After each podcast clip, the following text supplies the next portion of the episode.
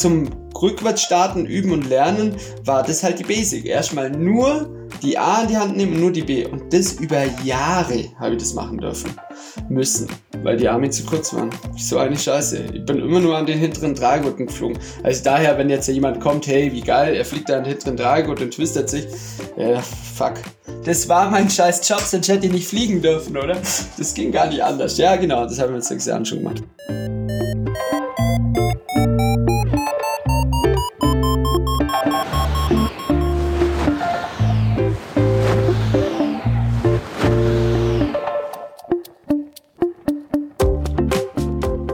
Potsglitz, der Lugleits Podcast.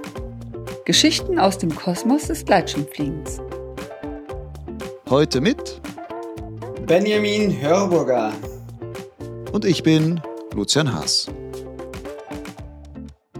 Es gibt Menschen, die erzählen ihre Geschichten so, wie ein ungezähmter Fluss die Natur durchquert, in Meandern. Wer sich darauf treiben lässt, weiß nie so ganz, was ihn hinter der nächsten Biegung erwartet. Aber irgendwie eröffnen sich immer wieder neue Blicke auf und Einsichten über das pralle Leben.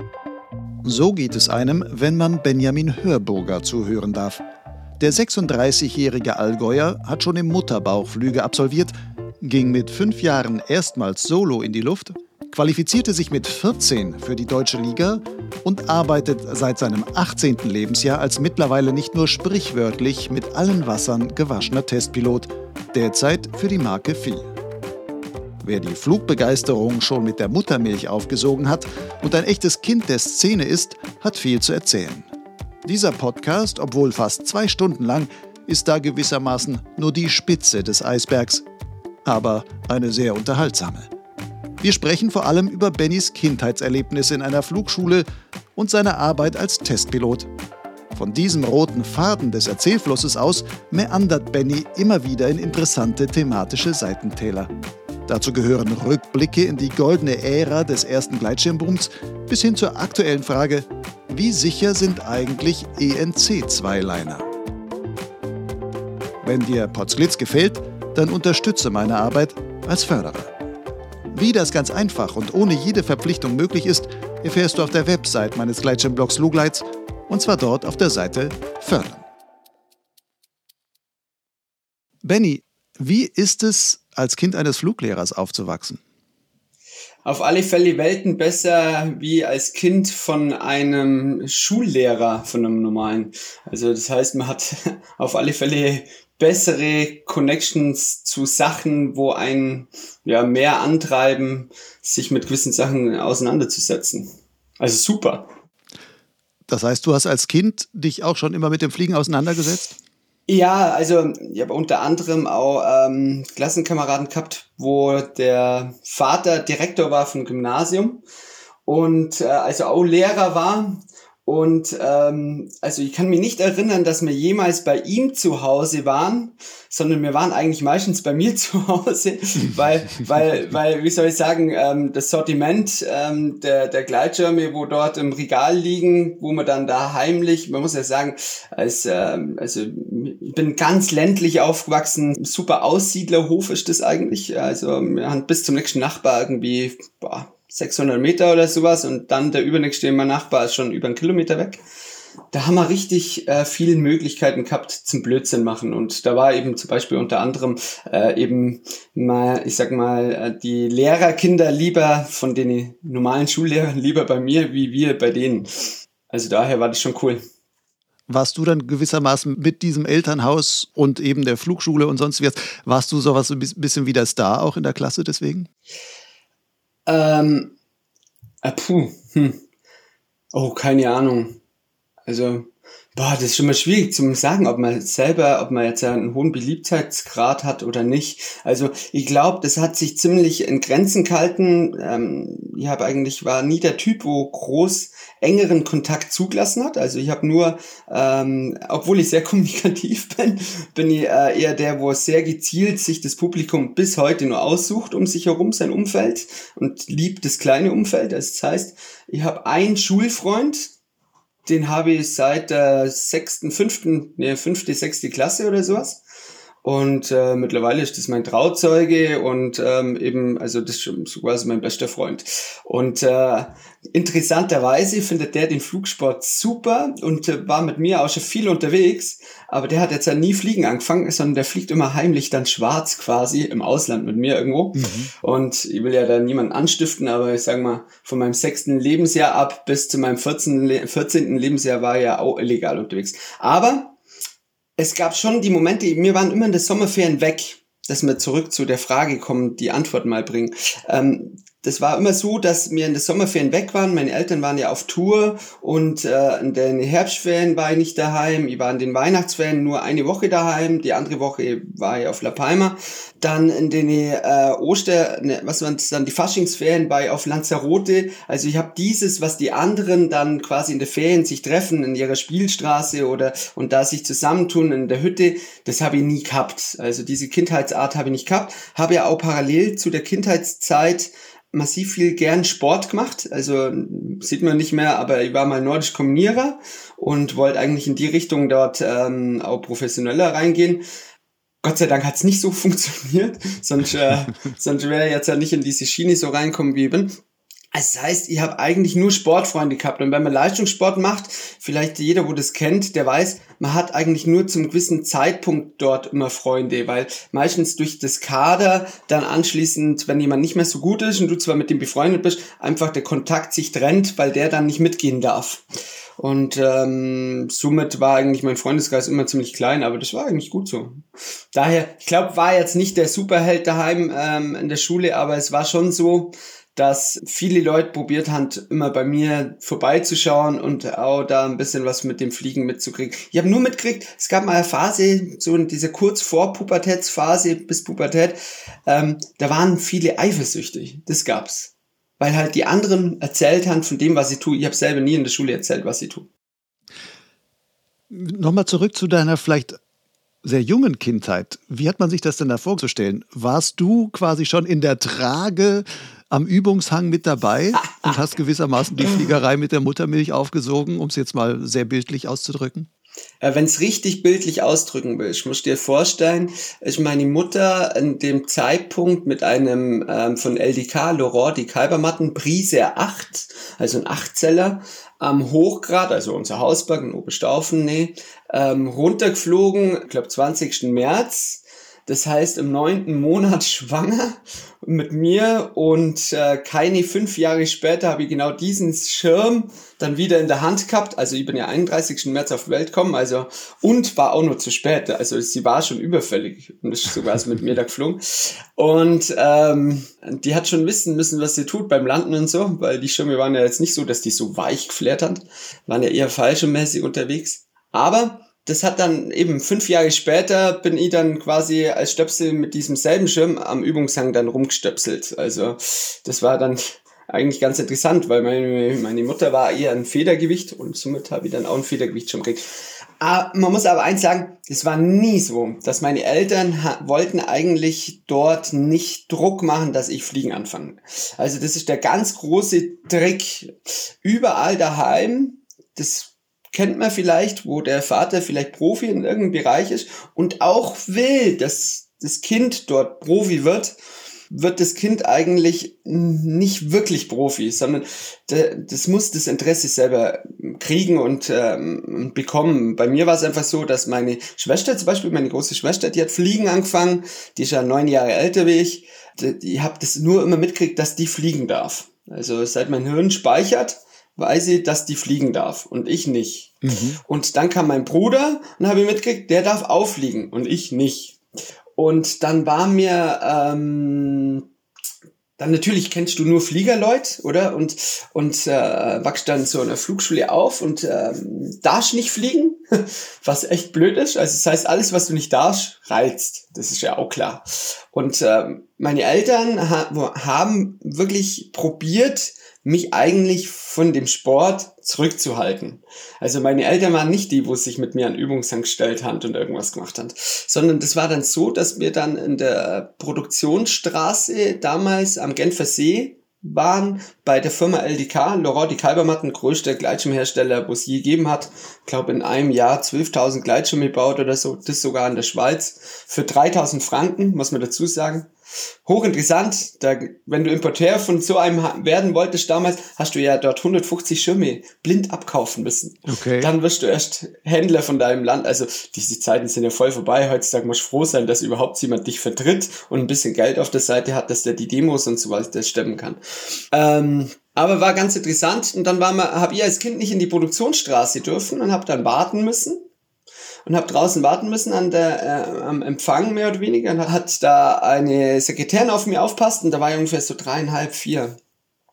Und die hat mir damals dann, also nachdem dann die Produktionsgeschichte dann durch war, hat ähm, die damals dann eben äh, mehr oder weniger so einen Gleitschirm in die Hand drückt. Und dieser Gleitschirm war eine Matte, ein Lenkschirm, eins zu eins ein richtiger Gleitschirm, plus halt eineinhalb Quadrat oder zwei Quadratmeter groß. Tja, und dann habe ich einen Rucksack genommen, war ich daheim dann irgendwann, habe ich einen Rucksack genommen und habe meinen Fahrradhelm aufgesetzt. Der Rucksack war quasi mein Gurtzeug und äh, Fahrradhelm, klar, mein Flughelm. Und bin dann immer hinterm Haus als Dreijähriger dann ähm, mit dem Schirm rumgerannt. Hat witzig ausgeschaut, weil da war ja gerade diese Mode der Punkte 80er Jahre. Alles äh, schön in Neonfarben und Punkte und ich habe so eine Latzhose gehabt, wo genau zwischen Schritt so einen riesen Punkt gehabt hat in Pink und der Schirm auch Pink. Also das war schon sehr abgestimmt alles. Ja, so hat es begonnen eigentlich, oder? Und ja, und dann später mit, ähm, mit so Ende 5 also heutzutage hätte man sagen, ich wäre hyperaktiv und, äh, und damals war ich ähm, unausstehlich. Also ich wünsche, dass ähm, keiner von meinen drei Kindern ansatzweise so nervig wird, wie ich wahrscheinlich war. Und jedenfalls habe ich da wahnsinnig viel Druck dann ausgeübt, immer. Und durch diesen Druck, wo da entstanden ist, war es dann so, dass mein Bruder sich geopfert hat, heimlich äh, hinterm Haus. Und, und da haben wir einen schönen Hang, einen Südhang. Und dann hat er selber da rumgespielt und dann habe ich den penetriert und dann hat er gedacht, ja, weißt du was, komm, jetzt hänge ich den einfach auch in das Gurtzeug rein. Und das war damals, ich meine, ein Fun hat der Schirm geheißen. Also so ein Siebenzeller war das. Das war der, und äh, dieser Fun und hat mir an diesem Hang da runtergeschoben. Und ja, dann bin ich halt das erste Mal dann so quasi als ähm, Fünfjährige dann geflogen. Und auch abgehoben.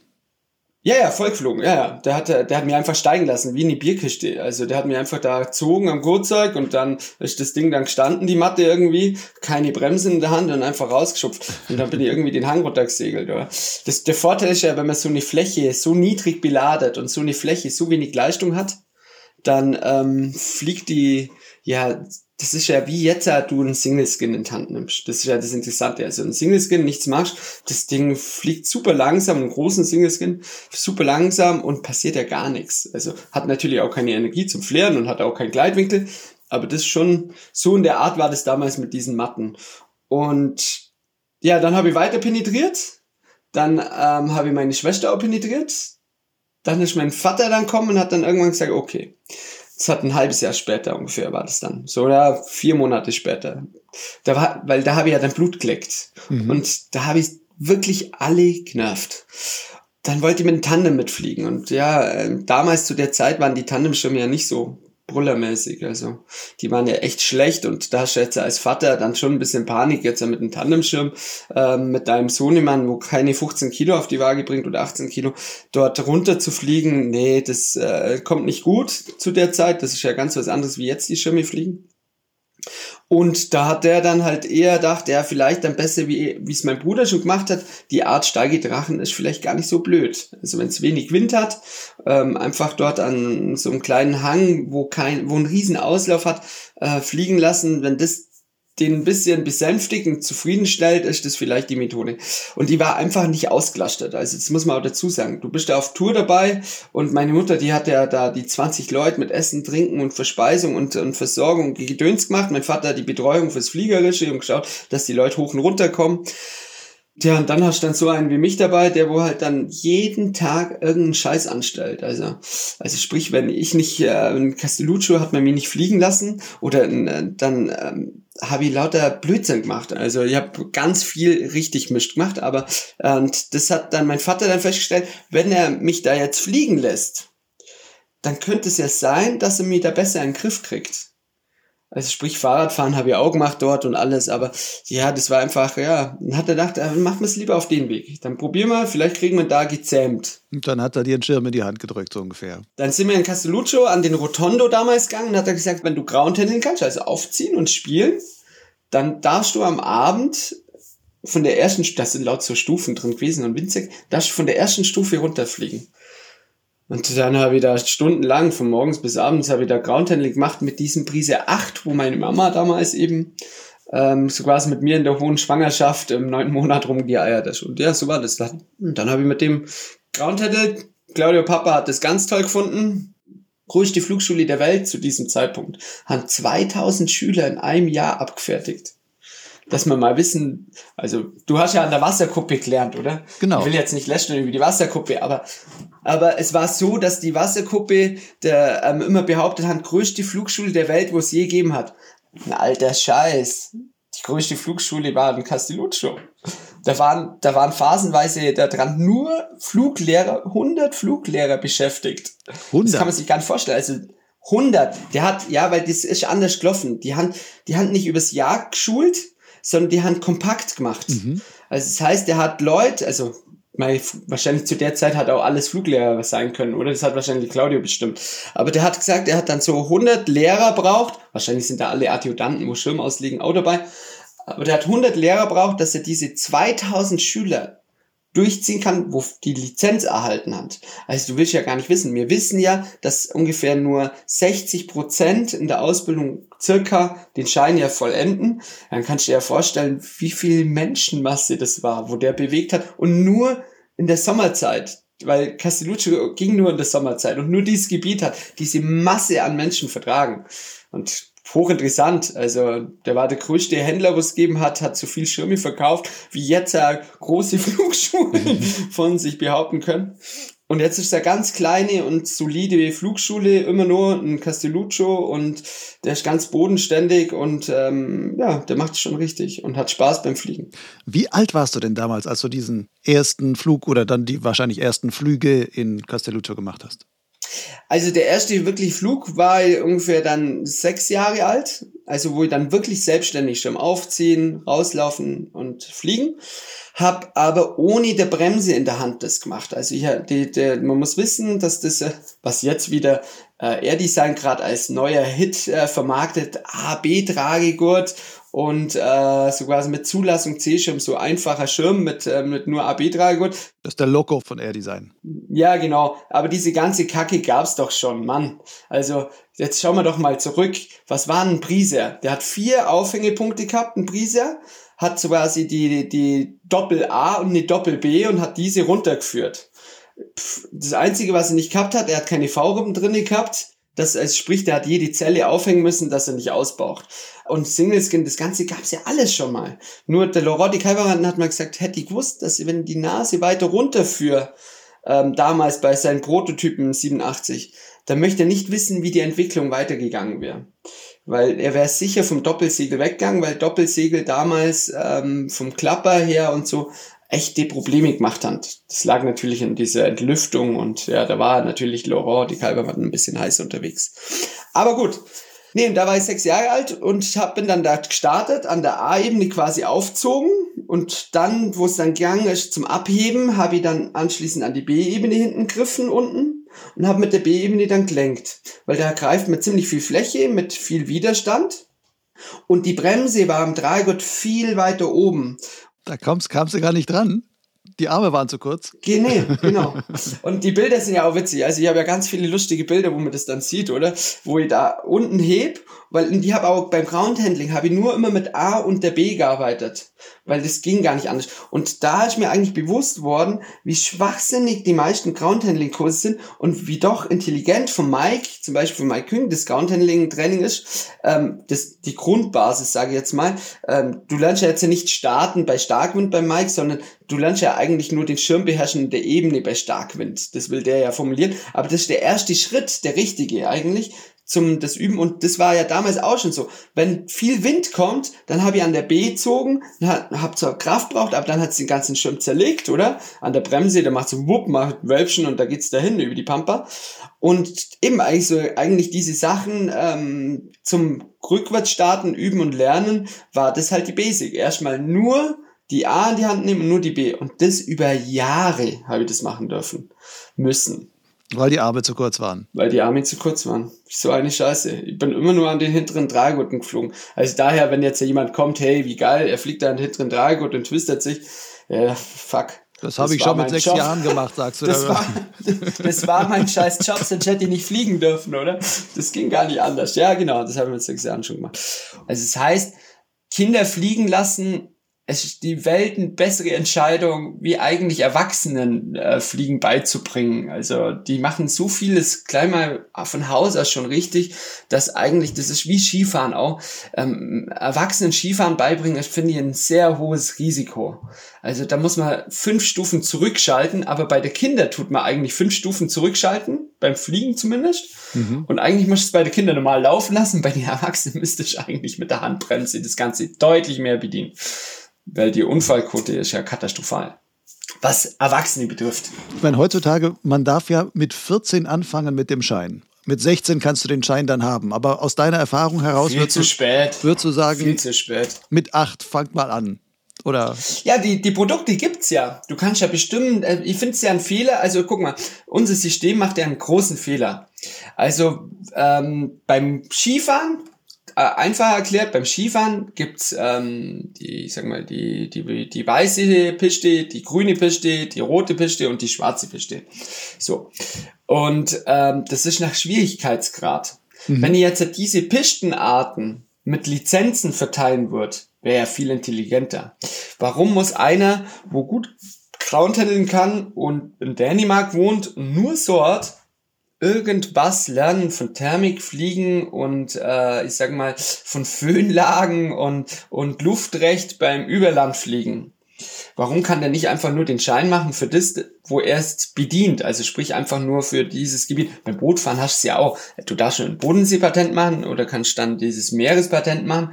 Und beim Gleitschirmfliegen gibt es eigentlich nur diesen A-Schein und äh, oder den SOPI bei der Österreich und dann gibt's anschließend noch die Überlandlizenz, wo ja eigentlich ein Pseudo ist, dieses B, nicht sobald ich mich in diesen Luftraum bewege, bräuchte ich eigentlich automatisch die Überlandfluglizenz oder Berechtigung, weil es kann ja einen von Wind her verblasen schon allein. Dann ist es ja wieder legal mit einem A-Schein, wenn du außen landest. Hm. Also daher macht es ja eher Sinn, ich tue doch auf Gebieten das hm, basierend aufbauen und auf Produktarten nach der Beschreibung basierend aufbauen. Little Cloud gibt es eigentlich nur deswegen den Hersteller, weil der Produkte einfach zum Sorgen macht für Dünn, wo mhm. laminarer Wind stattfindet. Stau interessant. Hat keine Zulassung, nix, nur Lasttest, funktioniert. Die Leute kaufen nicht wegen der Zulassung, weil es ein A hat, dann dort einen Schirm, sondern die Anfänger haben dort ein Little Cloud und fliegen mit einem Little Cloud, weil der bei viel Wind sicherer ist wie eine 26 Quadratmeter Tüte bei 30 kmh Wind, oder? Und ist trotzdem rollstabil. Also daher so denke ich, wäre es auch mit der Kinder richtig. Also du gibst denen quasi nach Alter Lizenzen. Also Mova, kein Problem. Dann darfst du mit einem Single Skin von mir aus am Übungshang bei Nullwind unter 30 Meter hindernisfrei fliegen. Kannst ja die Gebiete dafür bestimmen. Ist ja simpel. Hast ja genügend Fachleute, Fluglehrer, Gedöns. Also daher unter Betreuung auf alle Fälle. Äh, beim Skispringen, du musst mal vorstellen, beim Skispringen, da stehst du als 14-Jähriger mit äh, Schienen da, die sind 2,30 Meter lang. hast am Schanzentisch bei deinem ersten Sprung von einer Großschanze, das heißt von einer Großschanze, Mittel- oder Normal Großschanze, also das heißt eine, wo der K-Punkt bei 90 Meter liegt, das heißt vom Schanzentisch ab, bis der Radius wieder unten im Steilhang flacher wird, genau in dem Moment, das ist der K-Punkt so quasi, ähm, Dort dran ist die Schanze 90 Meter groß und da fahrst du mit über 100 kmh fahrst du über diesen Schanzentisch. Nicht? Am Anfang ist Geschwindigkeit beim Skispringen Sicherheit. Das heißt, dein, dein Trainer lässt dich das erste Mal nicht vom untersten Regal losfahren, vom untersten Zitterbalken, sondern vom obersten. Und äh, das ist der Grund, weil du hast dann viel mehr Strömung. Das heißt, auch wenn du die Tendenz hättest, den Ski zu drücken, zu überdrehen, ist es sicherer, den drückt dir hoch und dich stellst auf, und du machst wie, äh, äh, ich sag mal, Eddie der Eagle, so ein Stehmännchen, der hat ja immer nur diese Art gemacht. Und, äh, und äh, hast dann dadurch natürlich mehr Widerstand und Sicherheit und kommst trotzdem in den Vorbaubereich, wo der Hang steiler wird und landest weich, wie wenn du hast wenig Druck und hast eine große Chance, wo du den Ski dann mitnehmen musst, aktiv, dass du überhaupt weit kommst dann und der Ski dir abhaut und nach vorne dreht. Und das lässt mit dem 14-Jährigen nur über ein Gefühl entscheiden, ob er eigentlich im Endeffekt schwer verletzt ist oder überlebt.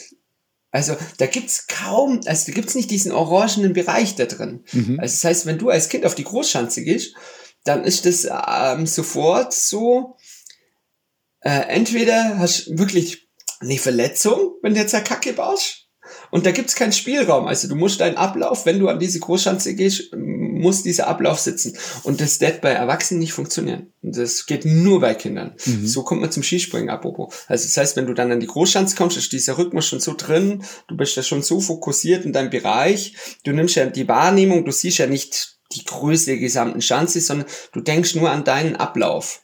Also das heißt, Form, wenn man mal schaut, Skispringer tun sich im Ziel, wenn die dann unten sind, kaum freuen. Schon mal aufgefallen. Also gibt selten schaffen, die Emotionen rauszulassen, sondern die sind immer in so einem Bewertungsstatus, wo sie sich selber andauernd bewerten. Und weil die in so einem Fokus hocken und du kommst dann aus diesem Fokus kaum raus. Das heißt, du, wenn du dann gesprungen bist, du das Spiel Hypnose, tust du dich dann fokussieren auf diesen Punkt, ähm, setzt dann diese Energie um, machst dann dein Ding, ähm, weil du musst diesen Fokus machen, sonst hättest du Todesängste. Und äh, weil du weißt ja sehr wohl im normalen Zustand, wie wir jetzt ja da reden, dass dieses äh, von einem Schanzentisch, wo vier Meter hoch ist, mit Schienen, wo wo eine lockere Bindung hat, wo du nicht stabil drinnen stehst, ähm, mit 110 km/h drüber gehst, wenn da irgendwas ist, dich dreht immer um und es geht immer auf Halswirbel. Mhm. Also das ist das Problem. Der Ski macht mehr Widerstand, macht so, wupp, und der Kopf geht voraus. Und dann bei Schnee, mh, hm, tut schon richtig weh, die Nummer. Aber das passiert nicht. Also das, du hast die Fälle fast nie, dass ein Kind einfährt. Und das war eigentlich das Interessante, deswegen bin ich da ziemlich überzeugt, alles, was extrem ist, machen Kinder deutlich besser und mit mehr äh, Vernunft. Und Kinder können sich wahnsinnig gut fokussieren, wo Erwachsene sich dann schwer tun. Also das heißt, wenn du, wenn es um Angst geht und Risiko, sind Kinder ähm, also deutlich besser auf den Punkt justiert. Das Einzige ist natürlich ein Sechsjähriger, da muss man schon eins dazu sagen, ein Sechsjähriger, der hüpft halt mal von drei Meter vom Baum einfach runter, ohne nachzudenken und fährt da unten ein, aber man muss auch wissen, dass, wenn man es vergleicht mit einem Erwachsenen, der hüpft von drei Meter runter, hat der Erwachsene, wenn es ganz blöd laufen, der lässt seine Beine gestreckt, alles am Arsch und, ähm, und der, der Sechsjährige, der hat maximal eine Prellung. Also der kriegt eh keine Prellung. Also da, Deswegen, auch wenn der ohne Nachdenken von drei Meter runterhüpft, weiß er sehr wohl, dass er von drei Meter Höhe runterhüpfen kann, ohne dass er sich was bricht. Und, und dieses Gefühl habe ich immer nur, das weiß ich nur, das habe ich immer nur so drin, ähm, wie das damals war. Und deswegen vertraue ich der, der Geschichte, dass Kinder eigentlich problemlos in verschiedenen Gebieten gezielt fliegen können. Lass uns mal ein klein bisschen vorspringen in deiner Fliegerkarriere. Jetzt bist du 14, sage ich mal. Und da habe ich gelesen, mit 14 bist du schon deinen ersten Wettbewerb mitgeflogen. Oh weh. Da habe ich, hab ich zwei Fragen zu. Ja, los. Erste Frage, wie kann man überhaupt, also rechtlich gesehen, wie darf man überhaupt äh, mit 14 schon einen Wettbewerb mitfliegen, wenn man erst mit 16 seinen Schein machen kann? Und äh, zweitens, ähm, wie war das dann mit 14 bei so einem Wettbewerb teilzunehmen? Ja, das war ja damals die Junior Challenge. Ähm, Stefan Mascht war für den Gleitschirmbereich zuständig, Rudel Burger für den Drachenbereich. Die Junior Challenge war ja damals ein ziemlich hohen Niveau unterwegs. Also das heißt, die deutsche Nationalmannschaft hat den Wettbewerb für die Jugend mitgeleitet und organisiert und selber als Trainingslager genützt. Damals Olli Rössel, Achim Joos, ähm, dann kam Norman Lausch, der ist mit mir, apropos Junior Challenge, damals geflogen. Also der war ja damals ein, ein Aufsteigestern am Himmel im Wettkampfbereich. Später Testpilotchen. Und jetzt ist es simpel. Mein Bruder war ja ähm, frisch Fluglehrer, der jüngste Fluglehrer in Deutschland, klar, weil der hat ja auch früher angefangen. Ich bin damals von der Firma Nova den Nova Carbon geflogen und dann bin ich da bei der Unit Challenge gewesen und habe mir da eingeschrieben, hat mir ja nur alles händisch eingeschrieben und habe dann damals, mein Bruder ist ja beim Drachen mitgeflogen und habe damals probiert, beim Einschreiben dort äh, mich auf 16 hoch zu radieren. Also, also ob ich einen Schein habe und habe die Lizenznummer von meinem Bruder verwendet. Also der ist ja Drachen mitgeflogen, deswegen hat er nur seine Drachenlizenz braucht und die Gleitschirmlizenz habe ich und da stand ja hinten Hörburger. Da habe ich gedacht, die würden jetzt nicht Dominik Hörburger da lesen. Also, also seinen Namen.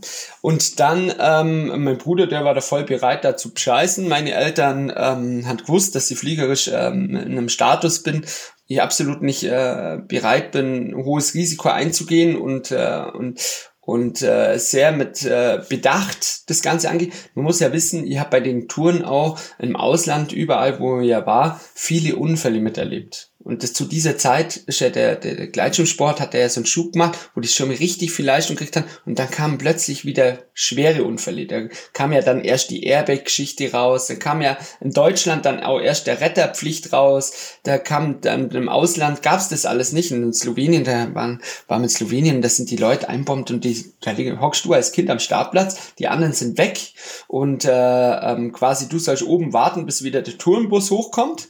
Und dann bombt neben dir einer ein und ähm, ja, den nächsten fünf Stunden bist du der Augenzeuge, wo zuschauen darf, wie der verstirbt. Also deswegen hast du da auch nochmal einen anderen, habe ich einen anderen Blick gehabt, was Risiko betrifft, weil ja bewusst, man kann, wenn man zu dämlich ist wie ein Erwachsener, so habe ich das immer damals betitelt, kann man auch das ziemlich schnell dran sterben, was da passiert. Also daher war das für meine Eltern kein Problem. Da muss ich kurz einhaken. Ja. Hast du das wirklich erlebt, dass Leute vor dir ähm, am Startplatz gestorben sind, die dort eingebombt sind? Oder ja, war das klar. jetzt nur. Ja, ja. Nee, nee, nee, nee, nee, das war echt. Die Geschichte ist echt, ja. Keine Story. Keine Story. Habe ich ja mehrmals erlebt, also in meiner Testkarriere ja auch. Also sprich, wenn du Testpilot bist, kannst du das Risiko und die Wetterlage, weil du ja hauptberuflich fliegst, nochmal anders einschätzen. Mit dem Produkt und deinem Könnenstand zusammen. Das heißt, bei gefährlichen Bedingungen wähle ich das Produkt, wo ich jetzt noch dran arbeiten kann. Stabilität anschauen kann und so weiter. Also wir würde jetzt nicht mit irgendeinem Prototyp von Wettkampfschirm loslegen. Also und Erstflüge auch nicht machen. Aber dann fahrst du am Tegelberg zum Beispiel die Bahn hoch, damals mit Manuel Krotsch bei Swing zusammen, fahrst du die Bahn hoch und unten sagt der Bahnleiter, du passt auf, an der Stütze, ich weiß nicht mehr, was das war, Stütze drei oder vier oben, eine unterhalb vom Startplatz, haben wir Windböen aus Ost, Nord, Nordost von Spitze 35. Ähm, das war Frühling, Mai, glaube ich, also ziemlich labile Zeit auch noch. Hochdrucklage hat eingesetzt. Und dann hat er, dann haben wir gesagt, ja, kein Problem, wir sind Testpiloten, wir fahren jetzt weiter hoch und schauen es uns an. Und dann ist einer schon mit reingegangen und dann haben wir dann gesagt, du, pass auf, für Otto Normalflieger sind die Bedingungen eigentlich schlecht jetzt. Ich würde jetzt an deiner Stelle nicht fliegen. Und dann hat er dann so, ja, das kriege ich schon hin. Also sind immer so um die 50, 55 sind 20 Jahre unfallfrei geflogen und die sind, da, du lernst ganz viel über dieses, äh, über die Charaktere Mensch kennen und äh, dann später, du liest ja, was dann die Zeitung berichtet. Und ich sag dir, wie es war. Du kommst an die Bahn, du wirst von der Bahn gewarnt, von den Bedingungen, du warnst jeden Piloten, wo jetzt auch hochfahren will. Sagst du dem, du pass auf, klar, 20 Jahre alter Stöpsel, ähm, wir sind Berufspiloten, Testpiloten, wir gehen jetzt da hoch und schauen uns nur gewisse Sachen an mit gewählten Produkten. Bitte flieg lieber nicht. Der dann, na na, weiß schon, was er tut, fährt dann auch hoch, dann stehst du oben, sagst dann zu dem, du pass auf, die Bedingungen sind echt heftig, bleib doch lieber unten das ist jetzt äh, für einen Otto Normalverbraucher und wenn ich nicht beruflich fliegen müsste, würde ich jetzt sagen, ist das Risiko eigentlich nicht mehr ganz berechtigt. Also man hat mal keinen Spaß. Also, dass sie jetzt darunter fallen, ist das weniger das Problem, aber man hat mal keinen Spaß. Fazit der Geschichte war das, wir sind gestartet, mein Grotsching und ich sind dann runtergeflogen. Damals weiß nicht, was es war, Mistral oder keine Ahnung, was für ein Schirm wir geflogen sind bei Swing. Runter, ähm, Hand da dran ist quasi Stabilität, Gas geprüft. Sind solche Bedingungen ideal. Also da fliegst du raus und stellst dich in den Ostwind rein und spürst eh die thermischen Ablösungen, 14 Uhr. Ähm, und dann kannst du einfach im Gas schauen und schauen, ob der Schirm zwischen A und B, B und C zusammenschiebt, wie er sich verhält und was er für Stabilität schon mal weiß. Das ist schon mal super für sowas. Und da bist du ja auf 110 Konzentration, 110 auch beim B-Schirm oder damals ähm, zwei, ein 1 bis 2, darf nichts passieren. Also da, da weißt du, auch die können dich abradieren. Du hast ja den Erfahrungswert mittlerweile. Ja, Fazit der Geschichte war das, dass dann der Typ mit seinem Gradient, damals war es ein Gradientschirm, konnte aber nichts dafür, diese Gradient auch startet, rausfliegt. Dann hat's viel Ostwind gehabt und wollte nicht, dass ihn verbläst dorthin drüber und wollte unbedingt am Parkplatz landen, weil es ihn stark versetzt hat. Hat schon oben nicht vorgehalten und dann kommt da ein Landeplatz geflogen, ähm, hat den Schirm dann anschließend im Gas gehalten, im Bodennähe, Vollgas geflogen, statt er einfach gesagt hat, weißt was. Und du kennst es ja im Frühjahr, wenn der Löwenzahn blüht, kann ich dir nur immer merken, wenn der Löwenzahn blüht und es hat Ostlage, hast du am Boden Ablösungen, die sind abartig und äh, die sind richtig stark. Und dann ähm, gerade in diesem Voralpenland. Und diese Ablösungen waren extrem stark. Und wie es halt so war, hat der dann eins aufs Dach gekriegt. Und da ist ja die Sonne heiß, die Luft kalt, also Energie pur, hat der eins aufs Dach gekriegt, einen Frontstall kassiert, hat dann den Schirm auf die Bremse genommen, typische Reaktion, wie ganz viele runterfallen, statt sie einfach die Hände oben lassen, den Schirm machen lassen, gerade ähm, B-Schirme, bitte nichts anfassen, warten. Und Bremse heißt nicht auf die Bremse gehen als Tipp, ähm, oder wenn die Leute denken, sie haben die Hände oben, denken die auf Kopfhöhe. Aber bei Kopfhöhe kann der Schirm schon angebremst sein. Also ganz wichtig, man muss sich orientieren an der Rolle. Die Hände müssen am Dreieck bei den Schlösser oben sein. Wenn du einen Klapper kriegst, erstmal die Hände an die, die Hände an der Schlösser lassen, weil die meisten Leute fallen aus Folgereaktion runter. Das heißt, was hat er gemacht? Ist auf die Bremse gegangen, hat einen Frontstall gehabt, geht auf die Bremse, weil er will aktiv die Kacke aufmachen. Ähm, ja, dann hast du einen Strömungsabriss was hat er gehabt? Ein Strömungsabriss. Der Schirm kippt nach hinten. Dann checkt er, dass irgendwas falsch läuft und weiß nicht was und tut die Hände nach oben. Was macht der Schirm? Pendelbewegung, er schießt, er hüpft am Segel vorbei und bevor die Leinen gestreckt waren, ist er mit dem Oberkörper am Boden eingefahren. Mhm. Tja, und dann gehst du als Ersthelfer dorthin und denkst dir nur so, hab doch gerade eben dem Typen dreimal probiert zu erklären, dass die Bedingungen für ihn nichts sind. Und dann liest du den Unfallbericht. Und dann haut sie rückwärts vom Sockel. Steht drinne, erfahrener Pilot, 30 Jahre Flugerfahrung, Vielflieger, ist plötzlich vom Himmel gefallen. Später kriegst du mit, dass dann anschließend heißt, er hat im Bodennähe einen Klapper gekriegt und durch diese Bewegung ist er tödlich verunfallt. Also ein Blödsinn. Das Thema war das, der Typ war selbstverliebt, überschätzt, typisch, weil sie halt 30 Jahre keinen Unfall gehabt hat, ähm, nicht routiniert, Produkt in der Hand, wo absolut über seinem Niveau ist, weil er keinen Unfall bis jetzt gehabt hat, groß, also durch Glück. Und dann anschließend quasi ist er runtergefallen, weil er den Schirm gestollt hat. Und nicht, weil eigentlich, und nicht wegen dem Klapper, sondern der Grund war eigentlich, weil er bei starker Ostlage überhaupt geflogen ist und den Warnschuss nicht gehört hat. Deswegen ist er eigentlich runtergefallen und nicht wegen dem Produkt. Also das waren so viele Verkettungen und, und dieses ist bis heute, wenn ihr immer liest, 30 Jahre Flugerfahrung. Weißt du, dass Lufthansa-Piloten, also die, wo die meiste Erfahrung hat, in denen äh, bei, beim LBA ähm, nicht ähm, die, die, die, wie heißt die, die Prototypen, also sprich, wenn du wenn du ähm, eine VVZ machst, also sprich ein, ein Flugzeug baust, äh, für dich selber, ein Prototyp, und der Erstflug darf kein Lufthansa-Pilot machen. Die Versicherung zahlt es nicht. Ja, weil die äh, keine Erfahrung eigentlich in diesen Bereichen haben. Die haben zwar viele Flugstunden und sind, haben die höchste Lizenz, aber die werden mit einem sehr hohen Selbstbewusstsein erzogen.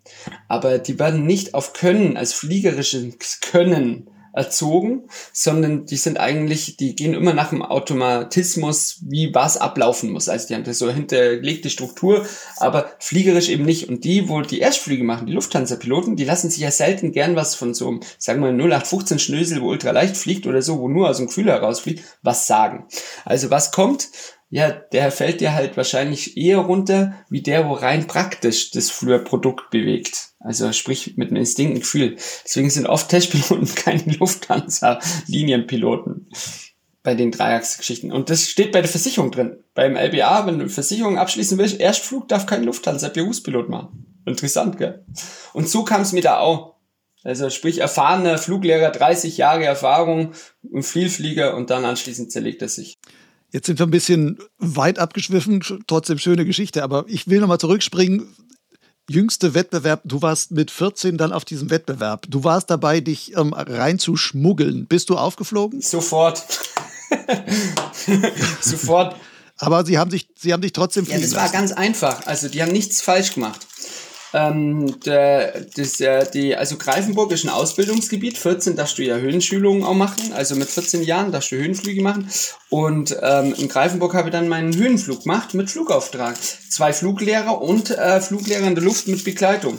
Also das heißt, die Liga-Piloten damals, mhm. ähm, der Achim Joos hat gerade frisch seinen Fluglehrer gehabt und der Olli Rüssel als äh, der war Fluglehrerassistent.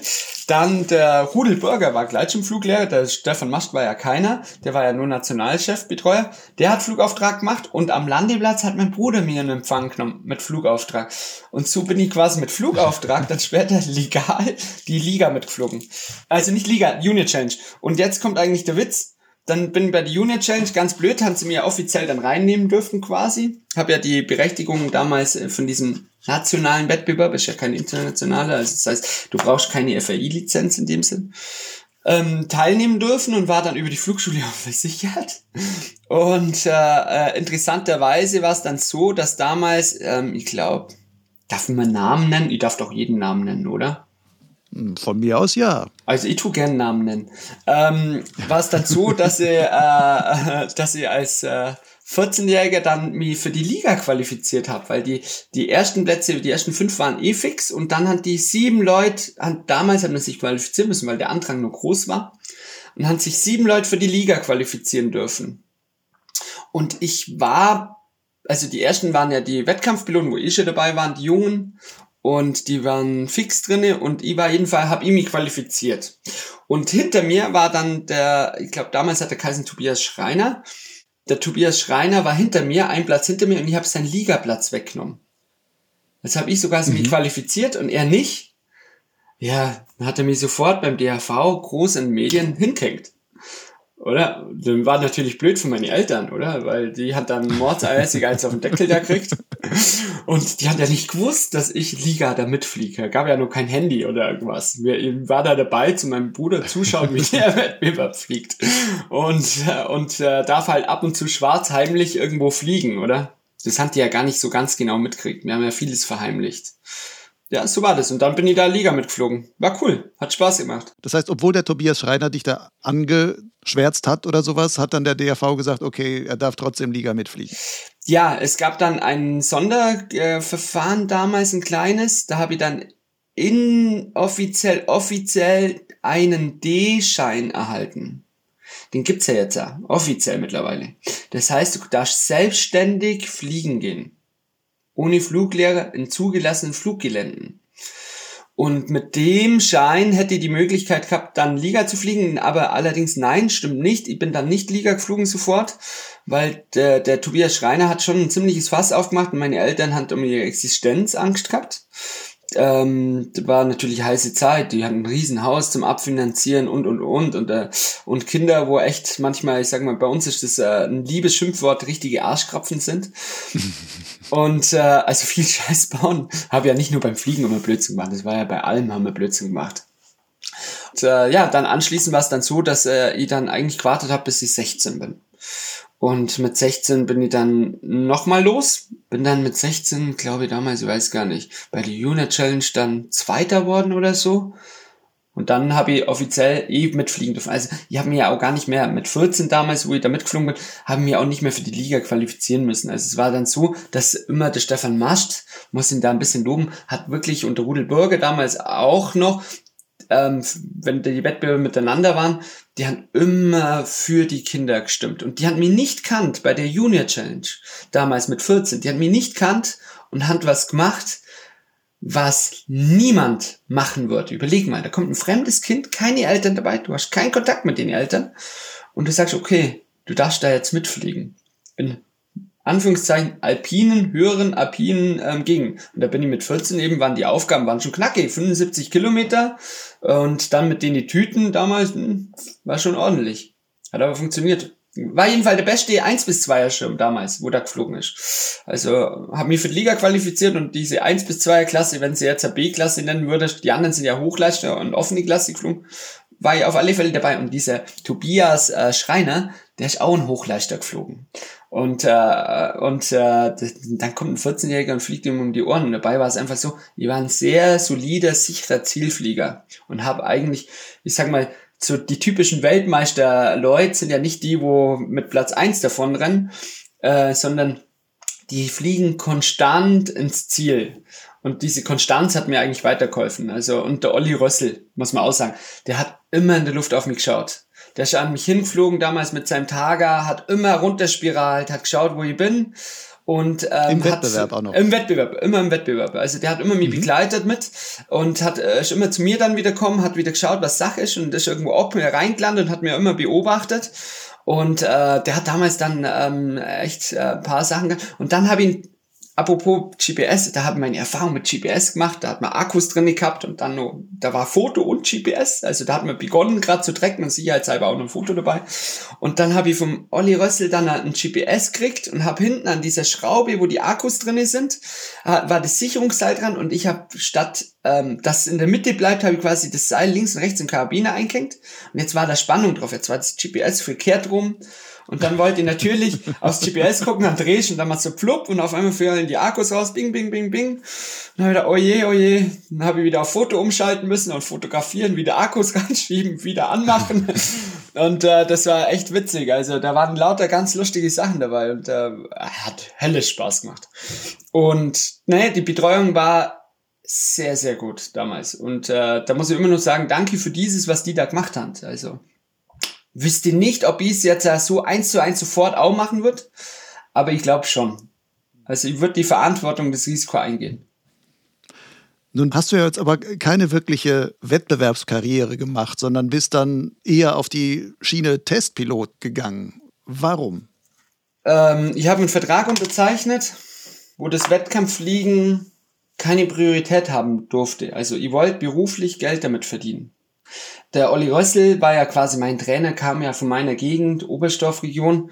Und der Olli hat damals ähm, sich echt schwer getan, Geld zu, also damit Geld zu verdienen. Der Achim Joos war der letzte, wo bei der Bundeswehr ähm, angestellt war und das auf beruflichen, ich sag mal, Bundeswehrschiene gemacht hat, als Profisportler, Berufssportler. Und ähm, ja, dann geht da finanziell ja nichts. Also was willst du denn dann machen? Also dann äh, musst du ja überlegen, Tandem fliegen, oder? Soll jetzt Tandempilot werden? Ja gut, puh, Tandempilot, das kannst du ja mit, hm, kannst du ja, ja, mit 60 auch noch. Also, also das geht ja überall, wenn du ein gutes Gebiet hast. Also war dann klar, wenn ich es beruflich machen will, ähm, Fluglehrer, nee, kommt auch nicht in Frage. Und äh, dann bin ich ähm, beim Deutschen Ultraleichtverband gewesen damals und die Hand Piloten gesucht, da war ich 18 Jahre alt.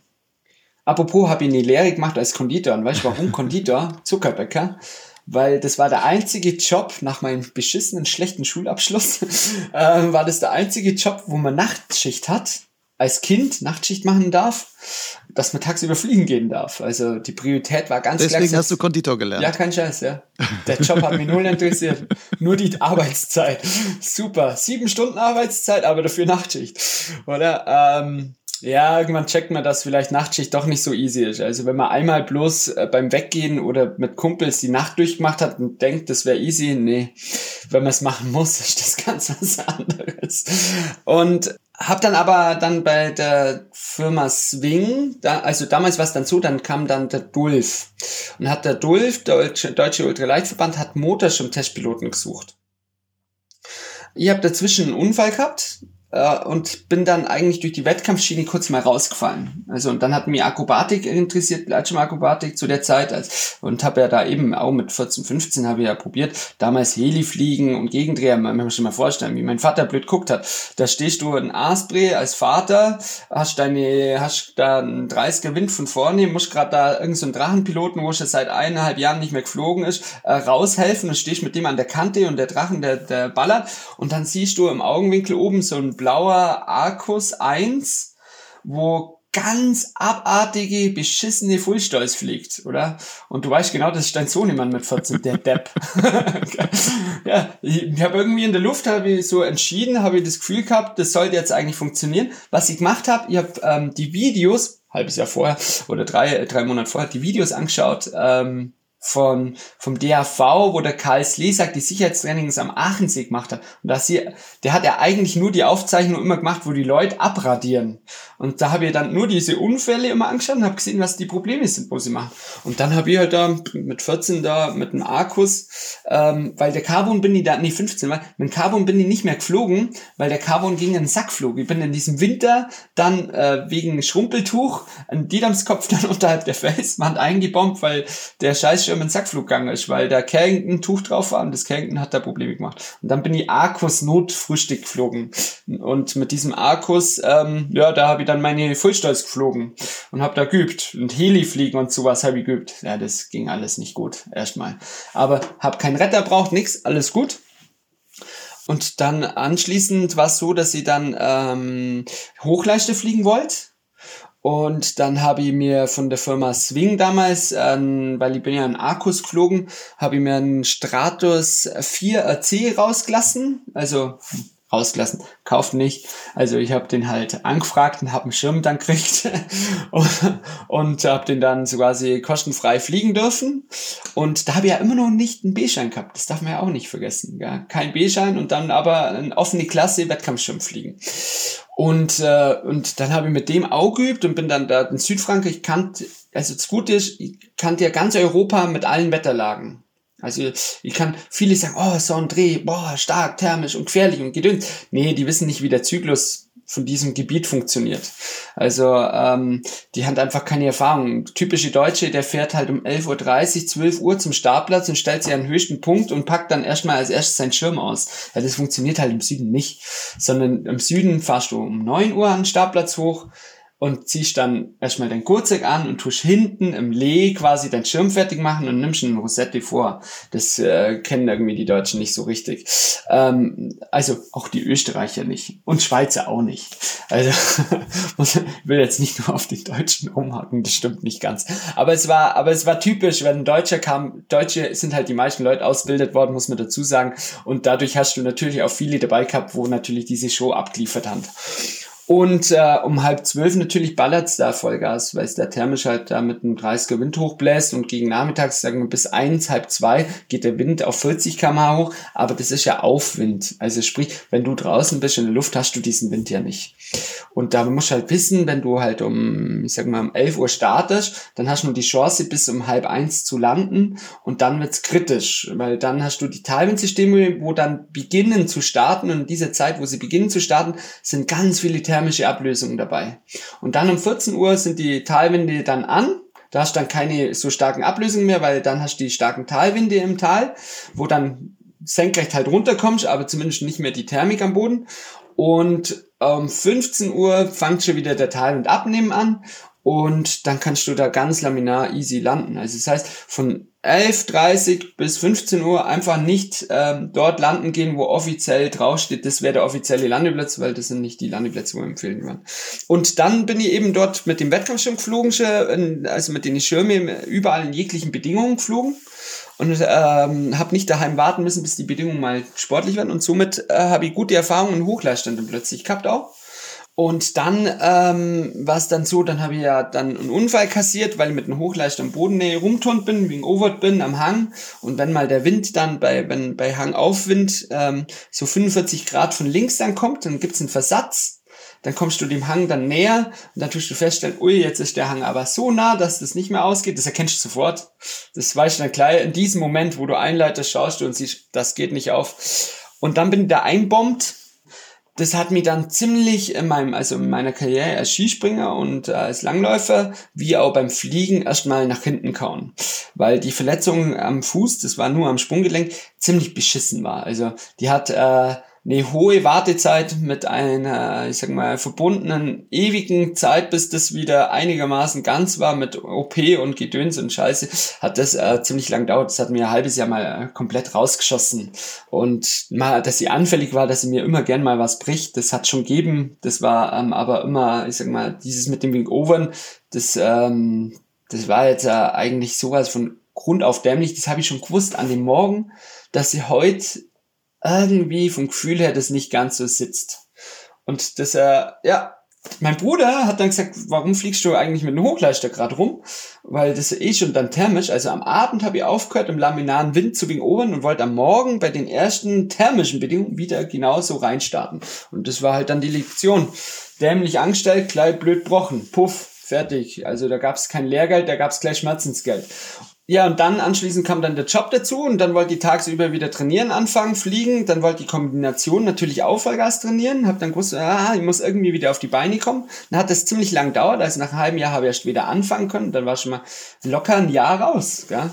Und ja, und dann bin ich ja eh schon dann bald mal 18 worden. Und dann mit 18 äh, habe ich dann geschaut, hat der Dulf ausgeschrieben, bin ja Motorschirm dann geflogen, habe viele Lizenzen parallel gemacht, weil ich habe ja dann nicht so richtig sporteln können. Dann habe ich halt lieber Geld in Lizenzen investiert. Also mein ganzes Lehrgeld habe ich verblasen in Lizenzen. Also sprich, ich habe meinen Dreiecksschein gemacht, ich habe äh, einen Fluglehrer im Dreiachs gemacht, ähm, nee, den habe ich später gemacht, aber ich habe äh, Motorschirmschein gemacht, ich habe einen Dreiecksschein gemacht, ich habe lauter Sachen gemacht, habe Segelfliegen angefangen, wollte dann PPLA dann eigentlich sogar machen, weil ich wollte unbedingt Kunstflug fliegen offiziell und und und und und und und dann, dann der Rest des Geldes, was mit Tandem fliegen und heimlich äh, von meinen Eltern Schirme aus dem Lager klauen, wo alt waren und heimlich bei eBay, da kam ja auf Ebay, äh, Kleinanzeigen verkaufen. Mit dem Geld habe ich dann, das Geld habe ich verblasen, dann zum Mieten von Fliegern, von ULs, dass sie da so quasi viele Stunden reisen kann. Habe dann das, äh, bei uns am Platz hat man dann UL mieten können. Und dann habe ich gleich mal gesagt, ich nehme da so ein 30er-Paket, also 30 Stunden gefühlt ist für mich ja wenig gewesen, dann habe ich ein 30er-Paket und da konnte man nur 10er-Pakete buchen. Und dann hat damals der Franz Schnell am Flugplatz dann zu mir gesagt, ja gar kein Problem, du kriegst es, ähm, mach dir einen Rabatt. Und hat mir damals für einen Sportpreis äh, die, diese,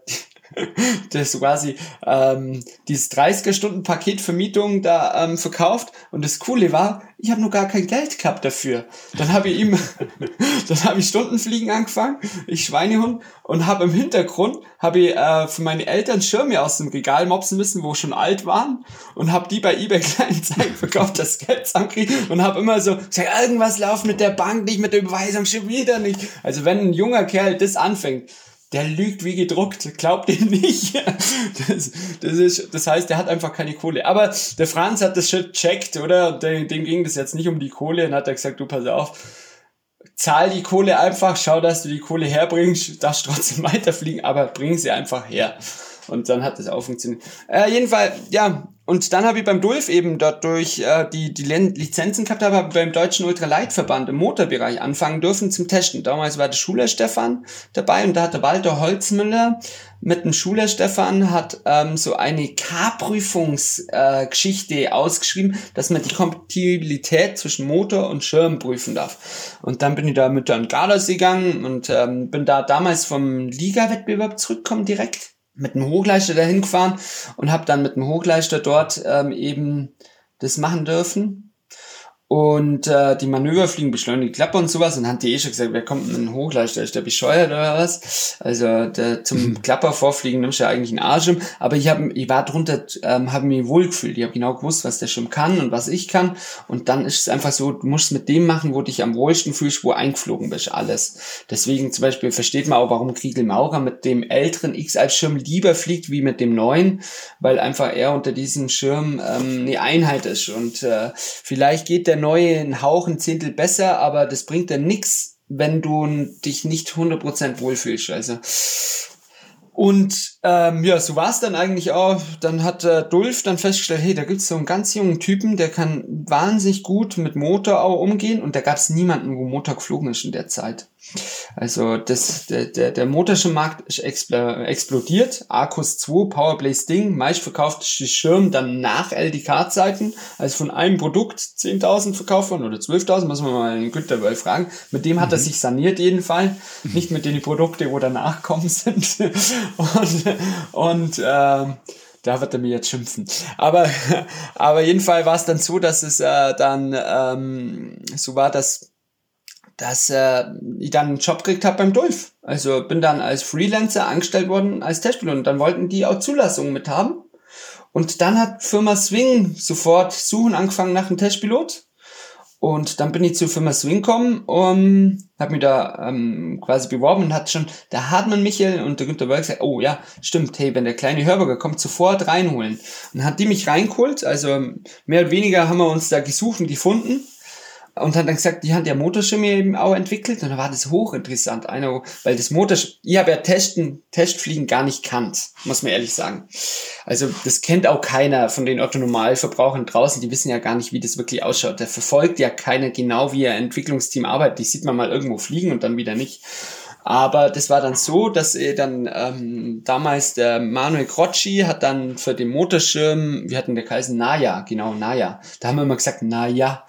ähm, hat, hat er einen Schirm baut, der soll ähm, 18 Quadratmeter projiziert 18 Quadratmeter, glaube ich, waren es damals, oder 20, ich weiß nicht mehr. Irgend sowas. Und da soll man 240 Kilo oder 250 Kilo drunter hängen mit Trimmer und Beschleuniger. Und damals war nur der Trend, ähm, man muss gucken, wie die Schirme auf Klapper reagieren. Die müssen einfach nur schaffen, Zulassung 3 damals, Klassifizierung mhm. 3. Ja, und dann bin ich dort äh, rausgeflogen mit einem Tandem und habe dann dort mit dem Schirm probiert, hat man das Messfeld einzeln irgendwie in dieses Klapperbereich zu kommen und habe geschaut, dass man ja nicht drauf reagiert oder Einfluss nimmt. Und dann ging das schon ziemlich ab. Da hast du Klapper geflogen und da hast du immer gleich so Barrel-Rolle geflogen. Also Kleimer hat sie immer einmal drüber geschmissen. Das war einfach durch die Energie heraus, oder? Das ist ja wie du mit so einem Speedwing quasi eine Bremse einsetzt und schmeißt dich einmal drüber. Und mhm. so war das schon bei dem Klapper. Eigentlich harmlos, weil der hat's immer gleich gemacht. Also da kam kein Aha, sondern das hat einen Puff und dann rum einmal und wieder fertig. Und äh, hast du immer da von außen hat es spektakulär ausgeschaut und ich habe gedacht, das ist normal. Und ich dachte, ja gut, das ist halt so. Gell? Der Job des Testpilot. Und dann mit 240 Kilo dann Stollen und Trudeln, das ging irgendwie, aber es war alles andere außer kontrolliert. Aber dadurch, dass ähm, der Manuel Crocci, habe ich gedacht, der wäre der volle Profi darin. Dadurch, dass der aber so Tissiner ruhig geblieben ist, habe ich gedacht, ja, das gehört so, gell? Also der hat es schon im Griff. Und der wiederum hat gedacht, dadurch, dass der Benny Hörberger ja neu ist und so tiefenentspannt das Ganze sieht und auch so ruhig bleibt, gell, darf er jetzt nicht seine Blöße geben als Kapo und hat mit Hoseängsten einfach halt äh, quasi mit mir zusammen im Tandem diesen kleinen Schirm mit 240 Kilo durchtestet. Und, und, und, dann sind wir auch zusammen mit dem Schirm dann mit einer schlechten Vorbereitung, habe auch gedacht, das gehört so. Da mhm. hat man, ist man über den See gegangen und hat einfach nur eine Schwimmweste anzogen. Und nicht eine Schwimmweste, wo dann aufbläst, sondern so eine Surf-Schwimmweste. Dann sind wir da rausgeflogen, dann haben wir das ganze Testen überlebt. Und so wie es dann immer ist, dann bist du, dann fällt dann quasi von dir eine Wahns ins Last. Und dann musst du nur landen gehen. Dann hat der Manuel Grocci damals beim 28. Januar, 27. Januar, 28. Januar sich entschlossen, einen Kreis beim Tessin damals am Lago Maggiore rauswärts zu setzen. Und mit so einem kleinen Schirm, mit dem Gewicht und einem Motorschirm, der hat ja Nullleistung, sind wir dann 150 Meter vorm Ufer im Wasser bei, mir, bei draußen Temperatur minus 4 Grad oder 5 Grad, Wassertemperatur zweieinhalb Grad, 3 Grad plus, ohne Rettungsboot, mit einer scheiß Schwimmweste im Tandem, dann dort im Wasser gestanden. Kann, kannst du dir das vorstellen? Du stirbst bei der Landung nicht wegen dem Testflug. So eine Scheiße. Also beim Testflug ja. hat sich mehr, mehrfach über die Kappe geschmissen und sonst was, aber letzten ja. Endes landest du gelandet normal im See, aber der hat halt minus, nein nicht minus, aber hat halt zwei Grad und zwei Grad, ja. Wie seid ihr denn? Genau. Wie seid ihr denn dann ans Ufer gekommen? Das große Glück war, dass ich mich schneller befreit habe. Ich habe dann gewusst, es geht in die Hose der Manuel war, war, Pilot quasi, oder? Und hat dann den Kreis nach draußen gesetzt und ich sage nur so, ey, scheiße, das geht nicht auf. Und dann habe ich sofort mein Gurt aufgemacht und bei der Wässerung bin ich dann schon weg. Mhm. Hab gedacht, Manuel, also hab dann gesagt, äh, Manuel, also ich habe immer Respekt vor ihm gehabt, höchsten Respekt. Und dort habe ich zuerst mal gesagt, Manuel, du Arschloch. ja, weil ich wusste, das ist jetzt scheiße. und, und dann bin ich da rausgeschwommen und das Krasse war, diese 150 Meter, also ich habe frei schwimmen können. Und ich bin ja ein Vielplauderer, hört man ja. Ähm, bin ich dort am Ufer ankommen und habe mich nicht mehr bewegen können. Da war alles schon starr. Also mhm diese 150 Meter hätten keine 5 Meter mehr sein dürfen, dann hätte ich eigentlich auch, wenn da hätte stehen können, hätte ich es nicht mehr rausgeschafft. Krass, weil die Klamotten so schwer waren, die Schwimmwäsche so beschissen war und wenig Auftrieb gegeben hat und kein Trockenanzug lauter, alles Vorrichtungen, wo nicht funktioniert hat. Und der Manuel, ähm, der hat sich ein bisschen besser schon auskannt. Ich bin ein blöder Weg rausgeschwommen, wo man hat erst spät stehen können. Und der hat sich befreit und ist eine Stelle, wo man hat früher laufen können. Mhm. Also weil wo halt das Kiesbett weiter reingeht, ähm, hingegangen und ist dort dann raus, weil der geht da ja, der wohnt ja dort, der ist ja dort auch baden gegangen, ist dann dort rausgegangen und hat sich aber durch Glück auch noch befreien können.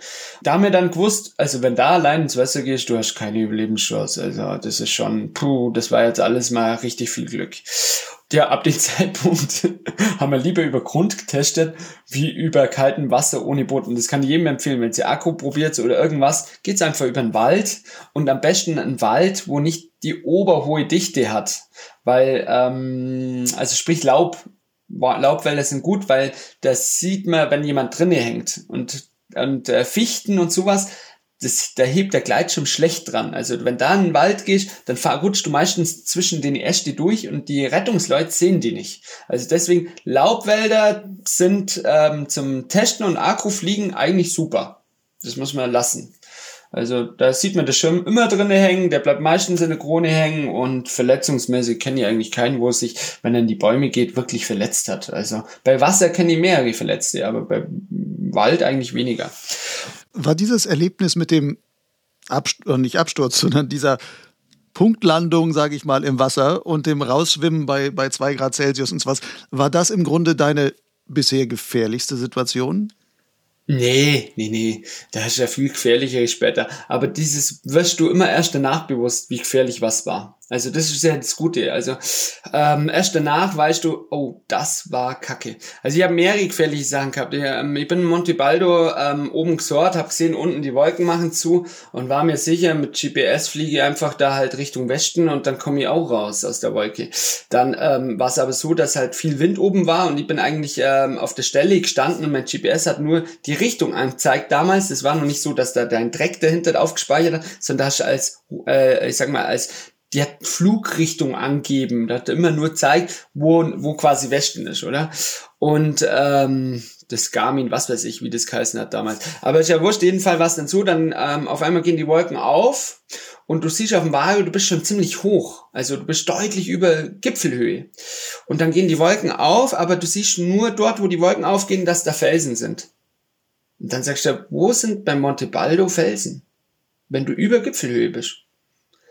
Ja, das heißt, ich bin in dem Wind gestanden, bin hab immer von der Richtung her Richtung Westen zeigt zwar, aber ich habe gar keine Vorwärtsfahrt gehabt und bin quasi das Gelände entlang geflogen Richtung Richtung Süden im Endeffekt ausgerichtet mit meiner Nase auf Westen und bin abgedriftet bis zu den Felsen links oben, wo in der Wolken waren. Also sprich, ich bin vier Kilometer in die verkehrte Richtung geflogen und war mir sicher, ich flieg richtig. Aber es hat ewig dauert. Da hab ich gedacht, das gibt's gar nicht. Wann gehen die Wolken auf? Und dann ist eh der Puls schon oben.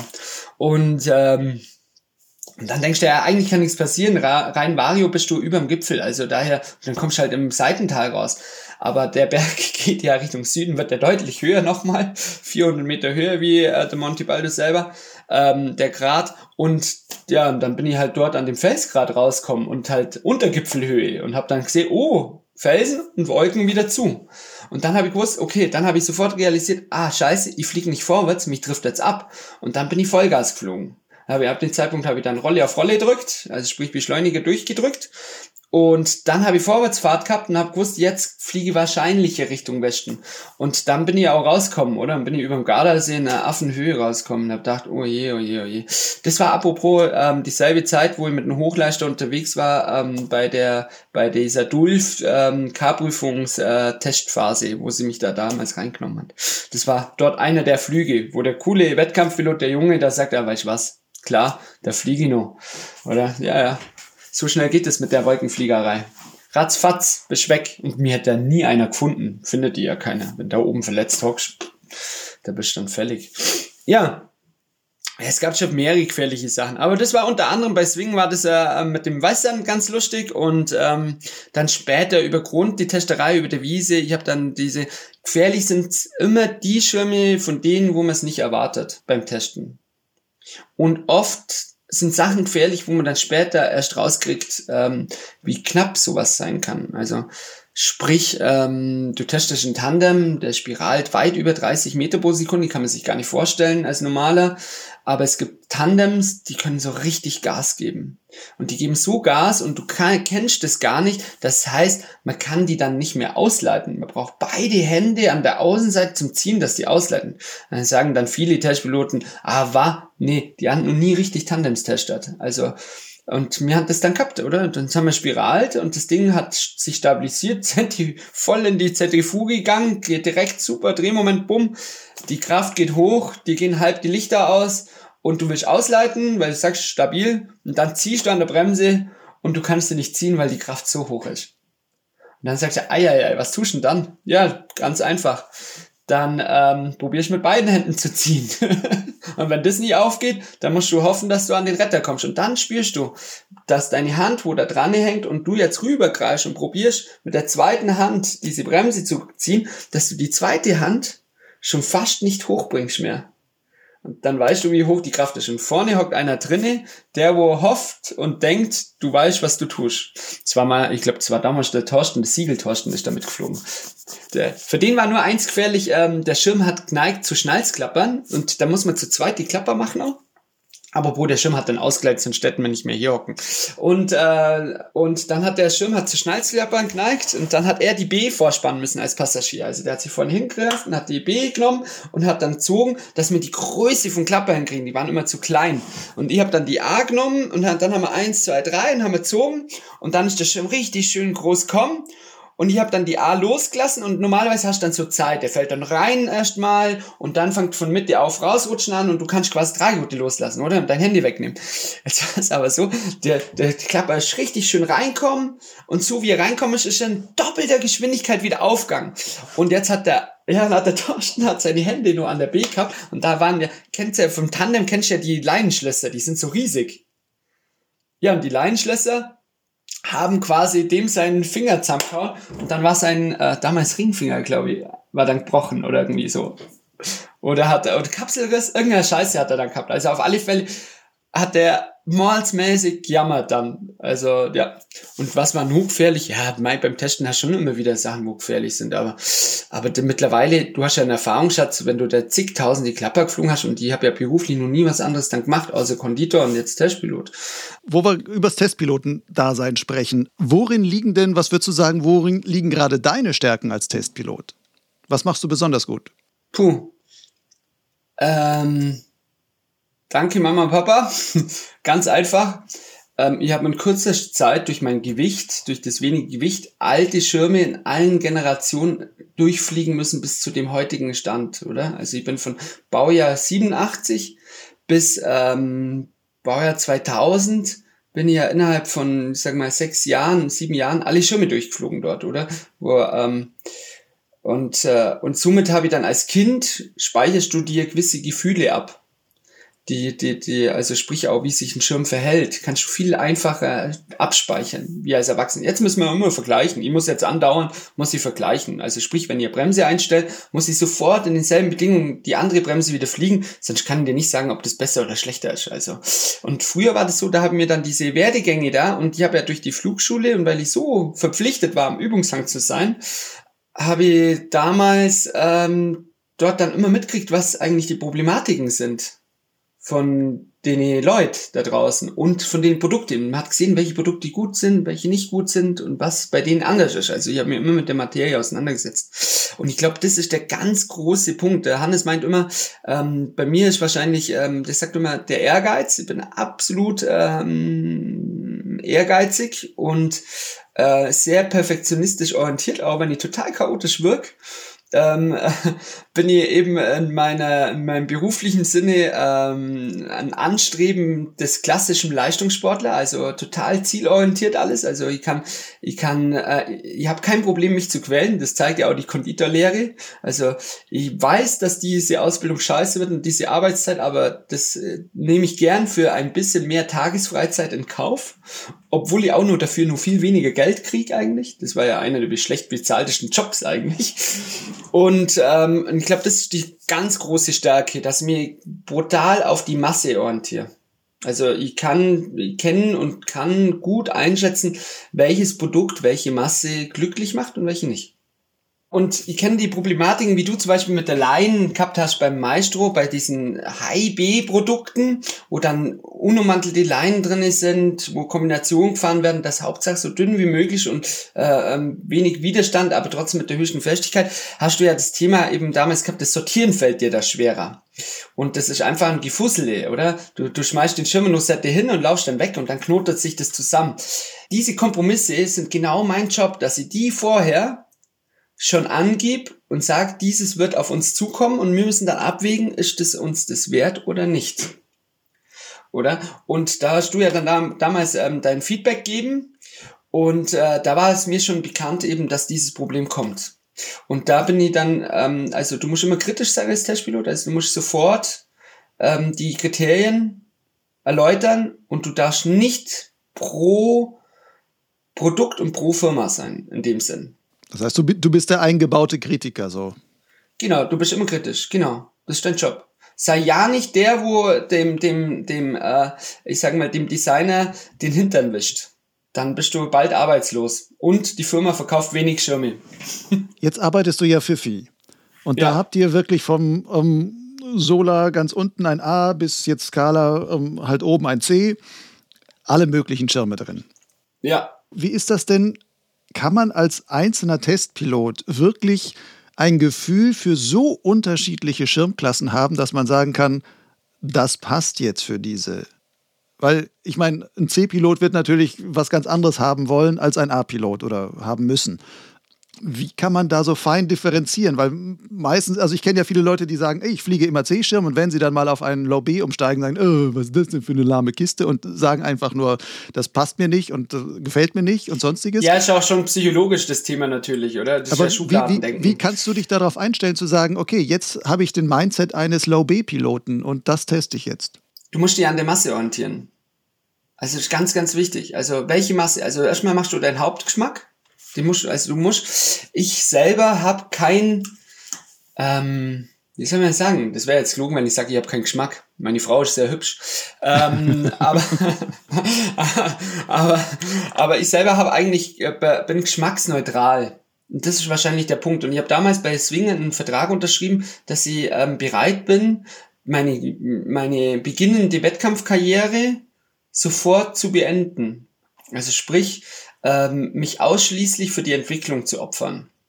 Und, äh, und alle Testpiloten, egal welchen Namen sie haben, haben immer nebenbei was anderes gemacht. Und das habe ich nie gemacht. Also ich war immer hauptberuflich, ab meinem 18. Lebensjahr, war ich hauptberuflich Testpilot. Und äh, dadurch war es oft, also mein Werdegang und mein Lehrstuhl, Firma Swing, Hartmann Michael war mein Chef, ähm, der, also mein absoluter Vorgesetzter in der, in der Praxis. Und Hartmann Michael war ähm, oder ist, ähm, habe schon länger nicht mehr mit ihm kommuniziert, schade eigentlich, ähm, war auf alle Fälle ein wahnsinnig guter Lehrmeister. Also nicht in dem Sinn, was das Arbeiten betrifft äh, mit sozialem Klima, also, sondern der hat dich abkehrt. Also der, der, bei diesem Bewerbung, was ich nicht gewusst habe, es waren ja noch mal vier andere damals auch da als Testpilot. Und die sind alle durchgefallen, weil sie ähm, sich nicht äh, zu quälen können. Also sprich einfach nur für dieses Dasein. Und für mich gab es nur das Fliegen. Also für mich gab es keine Familienfeste, Weggehen, Freundeskreis. Hat, bin ja erzogen worden eben durch die Sommerferien, dass ich keine Bindung zu, nach Hause gehabt habe. Also sprich, war es für mich kein Problem, dem Wetter hinterher zu reisen. Und somit lernst du verschiedenste Flugschulen in der ganzen Welt kennen. Also das heißt, wenn du in deinem Hausberg ein toller Pilot bist und ein super Pilot und dich alle an der Wasserkuppe beispielsweise, ich sag mal von der Ecke, kommst du ja ursprünglich oder wohnst du da noch? Nein, ich habe in Baden an der Wasserkuppe gelernt, an der Wasserkuppe habe ich nur gelernt, weil die im Herbst, als ich anfangen wollte, Kurse angeboten haben. Das war der Grund und die haben geschrieben auf ihrer Homepage, in alle Windrichtungen können wir Schulungsgelände anbieten. Sag ich, passt, ich will ja in dieser Woche auch wirklich fliegen lernen oder zumindest den Anfang machen. Und das war der Grund. Ich wohne selber in Bonn, also ich bin auch an die Wasserkuppe ah, ja, genau, dann genau. 200 Kilometer hingefahren ja. oder 250, was das ist. Ja, ja, eben. Und jetzt musst du dir vorstellen, jetzt ist von mir aus halt äh, in Bonn gibt es jetzt ja keine richtigen Hausberge. Ähm, Köln, Bonn. Doch. Ist ja wurscht. Schon, ja. ja. Ist, ist egal. Aus, aus Alpensicht sind das alles Übungshügel, aber man kann auch da fliegen. Nö, nö, also die kleinen Hügel machen gerade am meisten Spaß. Sich raustricksen und rauskurbeln ist eh lustig. Also das heißt nicht immer die größte Felswand stand das tollste Fliegen, stimmt überhaupt nicht. Das ist das anspruchsvollste Fliegen, weil dort am wenigsten Sicherheitsfaktor vom Gelände her gibt. Also relaxen tue ich lieber in Gebieten, wo ich so und viel äh, Gegend ist, wo du einfach irgendwo abhocken kannst. Ähm, also daher als Testpilot ist man nicht waghalsig mutig und man genießt genauso die Übungshanghügelfliegerei. Aber wenn du an so einem Übungshang lebst, also an deinem Hausberg lebst und dort auch der Beste bist, ähm, wirst du keineswegs ansatzweise ein guter Testpilot werden, weil du hast keinen Einblick, wie die ganzen Flugschulen funktionieren und was für unterschiedliche Geschmäcker von Gebieten gibt, wo die Leute anspricht. Also sprich, zum Beispiel gehen wir nach Italien runter. Das kennt jeder Bassano und man wundert sich, ähm, es kommt ein Hochleister reingeflogen. Der Typ hat beim Starten kaum, es er wirklich kaum geschafft, in die Luft zu kommen. Das hat sehr spannend ausgeschaut. Ähm, aber anschließend am Landeplatz, nach fünf Stunden landet der und der landet neben dir und dann setzt der der Helm ab und du tust feststellen, der Typ ist schon Mitte 60 und fliegt einen Hochleister. Also sprich, die stehen eher auf Hochleister und äh, aber nicht auf die Leistung an sich, sondern auf die psychologische Leistung nach der Optik. Es muss ein tiefer gelegter sein, ein tiefer gelegtes Auto sein quasi mit breiten Schlappen und muss sportlich wirken, auch wenn man diese Leistung gar nicht ansatzweise jetzt rausfliegt, außer solche Kameraden, wie es früher gegeben hat, Luca Donini und Consortis und Manuel äh, und äh, und äh, Maurizio Bordigal und so, die die schon aber ähm, sonst, die stehen auf gestreckte Schirme. Und damals hat dann, da, da kann ich nur eins sagen, wir machen sehr genaue Vergleichsflüge und Testflüge und tun da Daten sammeln und Referenzen machen, in welchen Bedingungen. Also ähm, der Schirm besser funktioniert und zum Beispiel, ganz interessant, war es so, dass damals im Frühjahr der ähm, Astral 6 rauskommen ist. Man hat den Astral, äh, den Mistral 6 gehabt also ein 1 bis 2er. Mhm. Und dann kam der 2er Astral 6. Und der Astral 6 hat äh, eine mordsmäßige Streckung gehabt, ich weiß nicht mehr, halt, keine Ahnung, irgendwas so über 6 oder irgendwas. Aber jedenfall war es dann so, dass der Schirm optisch wahnsinnig gut gewirkt hat. Das neue Design ist gerade kommen mit den neuen Domenico-Tüchern, die neuen Farben, Mords Fotoshooting, dann in Dolomiten und Gedöns und Mords Pipapo. Und die Italiener haben gesagt, was für ein Wahnsinnsgeppel, der hat richtig Leistung. Und der Astral 5 war eher plump und äh, sehr solid. Und einfach weil der das Gefühl gegeben hat, dass er plump ist, ähm, haben die Leute gedacht, der hat weniger Leistung. Und wenn sich ein Schirm anspruchsvoller anfühlt, denken die Leute, der hat mehr Leistung. Zum Leistungsflüge machen, Datenflüge machen, brauchen Testpiloten, ich sage mal draußen, jeder Fluglehrer, fast jeder Fluglehrer ist Testpilot, weil zumindest tun die mit einem Flug oder zwei Flügen dein Produkt sofort bewerten, wo du quasi ein halbes Jahr verbracht hast als hauptberuflicher Pilot dran. Aber genau das ist der Moment. Also der erste Moment muss überzeugen. Und wie tut der erste Moment überzeugen, wenn ihr jetzt einen Italiener haben möchte, wo so einen Schirm kauft? Dann mache ich einen Schirm, wo er hohe Streckung hat. Die stehen auf Streckung, Franzosen auch sehr. Und, und äh, mach am besten einen C-Schirm. Mhm. Weil gerade die C-Klasse lieben die oder damals Zweierklasse lieben sie und der und dann ähm, haben die Italiener gesagt, wie gut der geht und wie toll dieser Astral geht, dieser Sechser Astral. Und bei der Leistungsvergleichsflüge, ähm, da brauchen wir ja ungefähr so 25 bis 30 Flüge Minimum, dass wir grob wissen, vormerken, grob wissen, wie gut der Schirm geht. Wenn wir das immer sofort wissen würden, könnten wir sofort einen Hochleister bauen, wo den World Cup dominiert und allen davon fliegt. nicht ohne Grund ist äh, Kriegel Maurer fünf Jahre allein im World Cup ganz vorne gewesen. Hat zwar nie für den WM-Titel gereicht, aber zumindest ganz alleine vorne gewesen. Warum? Der hat einen Schirm besessen, der hat in toter Luft beim Vergleichen, war der Schirm nicht gut. Der hat ähm, dieses High Arc damals gehabt, aber was der Schirm hat können, das hat der Kriegel für sich behalten, hat gesagt, der Schirm ist unglaublich schwierig zum Fliegen. Das war schon mal Marketingpunkt eins von ihm, ist taktisch sehr klug. Ähm, er war nicht dort der beste Pilot zu der Zeit, überhaupt nicht. Auch, wo, auch wenn er gewonnen hat und dominiert hat. Also nach dem Ergebnis ja, nach dem Könnenstand nein, weil davor ist er direkt ja noch UP geflogen und mit dem UP Taga hat er ja gar nicht wirklich ähm, so glänzen können. Aber mit diesem Schirm hat er plötzlich wahnsinnig glänzt. Den hat er, der, die Geschichte war irgendwie, Kari Eisenhut hat den Schirm scheiße gefunden, ins Eck geworfen, hat gesagt, ah, du kommst wieder zurück zu Art Wars. Ja, dann fliegt diese Mülltüte da, dieses äh, Versuchsschirm. Mhm. Und dann hat er diesen Versuchsschirm geflogen und hat dann diesen Schirm in die Hand genommen und äh, hat dann auf einmal festgestellt, hat sich ja Splitbremse gemacht, dass er besser normal handelt, am Außenflügel quasi anlegt. War ja alles Blödsinn, das war Spielerei. Das ähm, braucht man nicht. Aber das hat man halt da kurz gemacht und jeder hat gedacht, wunder was, wie der Schirm geht und wie der Pilot, nur dieser Pilot kann diesen Schirm fliegen. Nee, das High Arc hat den Schirm stabiler, einfacher gemacht, die Klapper waren bräver, ähm, hat ihn bei gewissen Bedingungen einfach fliegen lassen. Deswegen hat er bei sch schwierigeren Bedingungen deutlich schneller fliegen können wie die anderen, weil das High Arc den stabilisiert hat. Und jetzt kommt der Witz. Jetzt war da ein Profil drin, das war vielleicht gar nicht so leistungsorientiert und so ähm, pitchig, sage ich jetzt mal. Aber der Schirm hat wahnsinnig gut in bewegte Luft mitgenommen.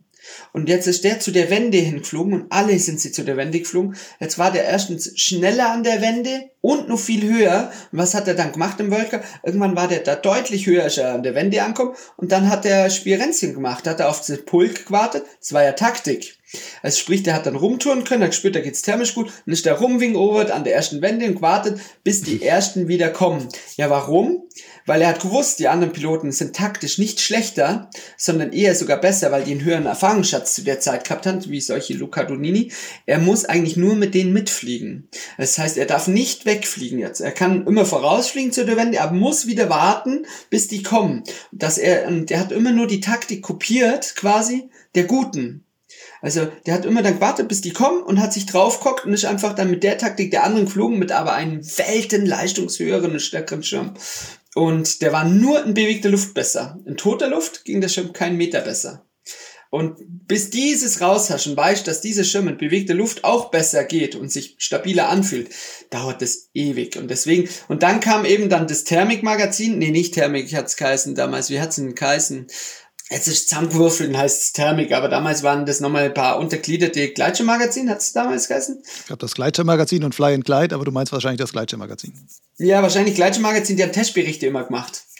Und dann hat diese Pseudo-Testpiloten äh, Daten damals angeben und hat dann den äh, Astral mit einer viel höheren Gleitzeit und Leistung angegeben wie den Mistral 6 damals. Und der Witz war, der Astral hat mehr Streckung gehabt, mehr High Arc, haben wir viel mehr drosseln müssen, ging beschissen, hat nur ein nettes Handling gehabt, war von der Endgeschwindigkeit sau langsam, weil man sicherheitstechnisch nicht hingebracht hat, viel weniger Beschleunigung und das Magazin schreibt, tut mir leid jetzt an alle Redakteure, wenn ich sie da niedermache, aber das Magazin schreibt, obwohl der Schirm deutlich weniger Beschleunigung hat, dass der Schirm schneller geht, hat das brävere und lahmere Profil auch noch gehabt, äh, dass er schneller geht, besser handelt und viel mehr Leistung hat, wie sogar seine niedrige Klasse, dieser Mistral 6. Tja, also das heißt, eigentlich wäre man mit dem Mistral 6 ja besser aufgehoben gewesen. Aber der Italiener, der kauft ja kein Mistral 6. Der braucht diese Streckung und rein psychologisch fliegt der damit besser. Und dieses musst du erkennen. Das heißt, dass nicht immer um die Leistung an sich geht. Und ähm, jetzt ist es ja so, jetzt machen wir es ja anders. Wir stehen jetzt dran und tun jetzt nicht nach der Optik die Schirme bauen, sondern wir wissen, dass, wir, dass du eigentlich ähm, in der niedrigeren Klasse auch Leistung rausholen kannst, wenn du am richtigen Stellschrauben drehst und dieses optimierst. Und, äh, und zum Beispiel sowas wie ähm, die Symphonia 1, die hat ein Profil drin, wo in toter Luft unspektakulär ist. Aber wenn sich die Luft bewegt und du fliegst dann zu Halbgas, dann kann der in diesem Halbgas so enorm einfach mitnehmen und tut sich so leicht, dass es sich wahnsinnig differenziert gegenüber den anderen A-Schirmen. Also, und das war ja nicht geplant, dass es jetzt direkt ein A-Schirm sein muss, damals die Symphonie. Aber es war halt so, dass mir dann äh, mit dem Erfahrungswert, wie man Schirm von der Laiengeometrie anlenkt und mit der Profilart und so festgestellt hat, äh, dass rein nach äh, Daten auch ein A möglich ist. Und dann haben wir den halt dann getestet damals, der Mike und ich. Und dann habe ich dann irgendwann dann reingeworfen, ähm, du Hannes, von der Sicherheit geht A. Also ich bin immer der Optimismus-Typ bei uns. Also zum Beispiel bei der Skala ähm, war so, alle haben jetzt bei der Skala 2 gedacht, wir arbeiten auf D hin, außer der Hannes schon. Und ich habe einfach bei der Zulassung, habe dann das mir angeschaut, die Videos, ähm, und habe dann gesagt, nee, du, das geht auch auf C. Also das ist im mhm. C-Bereich drin. Der macht ja keine Sauereien, bloß weil er Streckung hat und äh, vielleicht optisch spektakulärer wirkt, heißt es ja nicht, dass der Schirm rein Datenblatt gefährlicher ist. Und der Schirm ist ja sehr stabil. Und dann habe ich halt dann angegeben, du pass auf, wir machen da 10. Das entscheide ich dann. Und ähm, puff, jetzt haben wir ja Skala ähm, 2 Light, 18 und 19 mit 10. Und der Schirm hat einen riesen Beschleunigerweg dagegen zum Beispiel.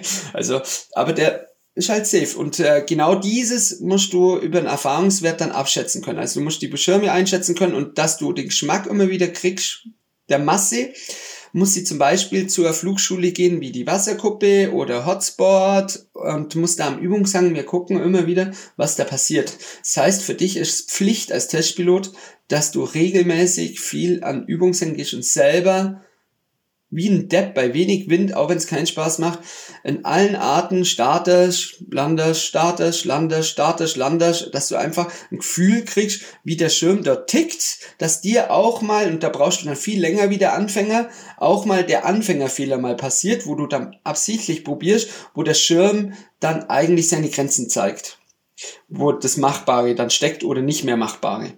Und das ist eigentlich die Kunst. Du musst dich manchmal ziemlich dämlich anstellen und das ganz oft wiederholt hinbringen. Und dann verstehst du, was zum Beispiel eine Wasserkuppe braucht für einen Schirm, weil die brauchen was, wo sie ganz schnell einen hohen Erfahrungswert mit einer maximalen passiven Sicherheit hinbringen. Also das heißt, dass der Schirm dem Kunden ähm, sofort signalisiert, ey, er trägt dich raus und beispielsweise aber der Schirm, aber auch wenn der Typ jetzt da höher fliegt und dann hat er ja die Euphorie, also Gleitschirmfliegen ist ja reine Euphorie, kein Sau fliegen, also ähm, äh, und durch die Euphorie dann quasi der Kunde ja natürlich dann weiter den Kurs macht. Wenn der einen Schirm hat, wo mehr Könnenstand abfordert und der am ersten Tag, dass sich zweimal auf die Schnauze liegt, dann macht der ja keinen Schein. Und, und das musst du eben dann kapieren an der Wasserkuppe, da fliegen die bei weniger Wind am Anfang und an niedrigen Hügeln unten und da braucht man ein Produkt, wo ganz einfach startet volle Rolldämpfung hat, ja nicht äh, Rollen anfängt, da geht's nicht ums Handling und auch wenn der mit äh, 50% auf der Bremse in den Ändernflug an Übungshang kommt und dann nochmal nachdrückt, dann wäre es gut, wenn der Schirm trotzdem die Energie nochmal rausnimmt. Und ähm, die Konzepte, also du kannst an so kleinen Stellschrauben immer drehen und der, der Schirm tut sich sofort verändern. Und eins darf man ja nicht vergessen, jetzt äh, bin ich ja nicht der Designer, sondern ich bin nur der Testpilot. Aber die Sprache zwischen Designer und Testpilot, wenn die einigermaßen dieselbe ist, ne, und die beiden einen maximalen Erfahrungsschatz bringen, dann hast du die Chance, abartig gute Sachen zu bauen. Also dann ist die Chance riesig. Und das ist das Schwierige. Also ein super Designer, der kann sicherlich grob ein, zwei Produkte allein ohne Testpiloten grob auf den Markt bringen mit seinem Erfahrungsschatz. Aber der wird dann nicht mehr besser, weil ihm der Erfahrungsschatz dann in der Praxis fehlt. Da muss er überhören sagen und dann braucht es lang und der schafft kein Zyklus hinzulegen, wie wir es jetzt zum Beispiel machen gerade. Aber es ist so, dass der, der Designer ohne den Testpilot nicht kann und der Testpilot kann ohne den Design nicht. nicht. Der Testpilot kann sich einen Kleiderblick kaufen und könnte genauso, habe ich auch mal zeitlang mal probiert und gemacht, ähm, einen Gleitschirm rauszuklopfen über so ein Programm mit seinen Erfahrungswerten, aber er wird irgendwann kommst dann sofort an die Grenzen, wo einfach du spürst, du bist kein Hauptberuflicher. Du bist einfach halt nur dieser Hobbykoch, wenn es darum geht, ich muss designen. Und äh, so ist es von Hannes natürlich genauso. Wenn es darum geht zum Testen, ist er nur der, der Hobbykoch. Also der weiß nicht, wie man auf die Masse schnell das gute Essen hinbringt. Der kann nur ein einzelnes Gericht hinbringen für einmal, aber nicht, der wird nicht diese Masse schaffen, weil er diese Abläufe nie gelernt hat. Und ja, diese muss können. Wenn du das kannst, dann hast du gewonnen. du hast jetzt so viele Jahre schon Testerfahrung gesammelt. Über die Jahre ist ja auch die Art und Weise, Gleitschirme zu konstruieren, hat sich gewandelt. Heutzutage ist viel mehr wirklich Vorab-Simulation schon und um, die Schirme kommen eigentlich schon viel sauberer, sage ich mal, aus dem Computer direkt raus. Ist der Job als Testpilot für dich einfacher geworden dadurch? ne, genau das Gegenteil. Der Job ist beschissener geworden eigentlich. Also du findest jetzt halt, du tust dir jetzt schwerer. Ähm, also früher war es so, ähm, dass der Testpilot also da, da ging es nicht so um die Leistung und Perfektion vom Schirm. Also wenn, wenn man einfach die Schirme früher angeschaut hat, dann sind die mit vielen Fehlern eigentlich auf den Markt gekommen. Und ähm, der Testpilot hat dann sich aber leichter getan bei der Klapperfliegerei, weil der fährt mehrere Leinen, mehrere Aufhe äh, Aufhängung. Dadurch kann der definierter klappt werden und äh, besser in die Manöverfelder gebracht werden. Ähm, und da ging es nur drum, dass eben sowas wie ein äh, Astral, da ist nicht viel Leistungsvergleich dann äh, gemacht worden für die Masse. Jetzt kannst du das nicht mehr bringen. Jetzt muss das Ding auch besser gehen. Also das ist der eigene Ansporn. Damals hast du es einfach nur optisch gemacht und da hat der Designer optischen Schirm hinklopft und dann hast du dann quasi geschaut, dass der auch noch sicherheitstechnisch hinhaut und auch noch fein handelt. Der Testpilot, die Unterschrift des Test, äh, Testpiloten erkennst du am Handling. Also wie der Schirm agiert in der Thermik, ist dieses, wo der Testpilot maximal drauf Wert legt, wie er sich anfühlt. Also das Gefühl, wie der Schirm sich anfühlt, ist immer der Testpilot. Also das heißt, der Designer kann einen super Schirm bauen, aber der Testpilot bestimmt und sagt das Feedback, wie der Schirm sich anfühlen muss. Und der Designer probiert dann dieses umzusetzen. Und früher war es so, dass der Schirm sich einfach scheiße angefühlt hat. Und dann hat der Testpilot da ein bisschen die B gekürzt, dass mehr Spannung draufkommt, dass quasi die A-B-Falten weggehen und sowas und hat den abgenäht. Also Testpilot ist ja ein Handwerk, also sprich, du bist nicht nur am Fliegen, sondern du musst an die Nähmaschine dich trauen, um, trauen umzubauen, hast mehr Spannung ins Hintersegel, ins Achterlieg reingenäht, also Achterlieg einfach umgeklappt Abnäher gemacht, wie Mini-Rips hat das dann ausgeschaut. Jetzt äh, hat man da Mini-Rips drin. Und, ähm, und dann hast du geschaut, dass es stabiler wird und sowas hast du gemacht. Du hast dann vielen Stellschrauben gedreht und hast dann ziemlich schnell schon ähm, eine Verbesserung mitkriegt. Also deine Tätigkeit hat immer kleine Auswirkungen gehabt.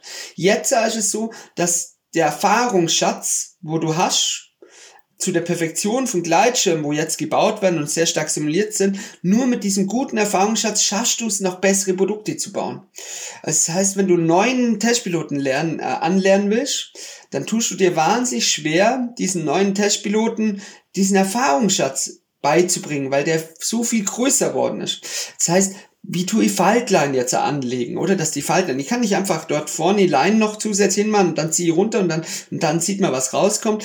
Na, also die Stellschrauben muss man jetzt viel gezielter vorgehen. Und das ist eigentlich das Schwierige. Also du kannst jetzt nicht, wenn du eben ähm, einen Zweiliner hast, dann kannst du nicht äh, an der B die einfach kurzen, dass mehr Spannung herkommt und mehr Druck an der Kappe, weil es gibt keine B. Oder in dem sind keine B. Also natürlich gibt's ja B, die ist ähm, quasi an der Kappe. Da müssen wir eigentlich auch differenzieren. Es gibt zwei Liner. Das heißt, unten kommt dann anschließend eine A-Ebene runter und eine B-Ebene. Oder es gibt einen Zwei-Ebener. Der einzige Zwei-Ebene, wo ich persönlich jemals geflogen bin, weil früher hat man immer gedacht, das ist, weil oben nur eine A und unten und dann hinten nur eine B und das wäre der Zwei-Ebene, das ist ein kompletter Konfuzius. Nee, die Schirme haben immer nur genauso viele Ebenen. Also das heißt, die Leinmeter werden nur eingespart und werden dann auf, ähm, ähm also sprich, du hast oben an der Kappe A, B, C, D und die wird dann zusammengegabelt und wird dann runtergeführt. Man probiert nur, dass halt diese D beispielsweise, wo man ganz oben hat, eher die Stützleine ist fürs Klappen, was früher auch und und in die Streckungsrichtung und die Längsachse der Kappe so quasi ähm, schaut man, dass man noch weniger Leinen auch noch zusammenbringt. Man bündelt sie mehr und schaut, dass man weniger Aufhängung hat und führt die dann runter. Aber es hat mal ziemlich lang die Zeit gegeben, da hat jeder von zwei Ebenen gesprochen. Das war gerade die, sagen wir, ähm, BPHPP-Zeit, also wo dann damals der Ozon-Wettkampfschirm ähm, rausgekommen ist. Und, äh, und äh, eigentlich der einzige Zwei-Ebene, wo jemals geflogen bin, wo wirklich ein Zwei-Ebene war, das war der Core-Brutto bei Swing vom Torsten der hat wirklich nur zwei Ebenen gehabt. Der hat eine A gehabt und eine B. Und den haben wir ohne Faltline damals beim DRV dann testet und ich glaube, mit Faltline hat er dann aber dann Zulassung gekriegt, weil die Klapper hast nicht so richtig gut fliegen können.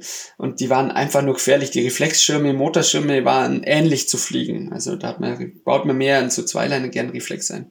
Also der Job ist heißer worden. Die Schirme sind zum gewissen Grad un berech also nicht mehr so berechenbar worden bei der Klapper. Sie sind sportlicher bei der Klapper geworden. Also du hast die Prototypen, sind dann kleine Stellschrauben, wo änderst, machen eine große Wirkung manchmal. Und ähm, bei den Prototypen kommt schon oft vor, wir haben einen Hauch Profil geändert bei der Symphonia. Zwei Prototyp damals, also minimal hat der Hannes gemeint. Also kaum Unterschied, was seine Aussage. Also rein von der Simulierung her geht dann Tick besser und sonst ist alles gleich wie bei der Einser.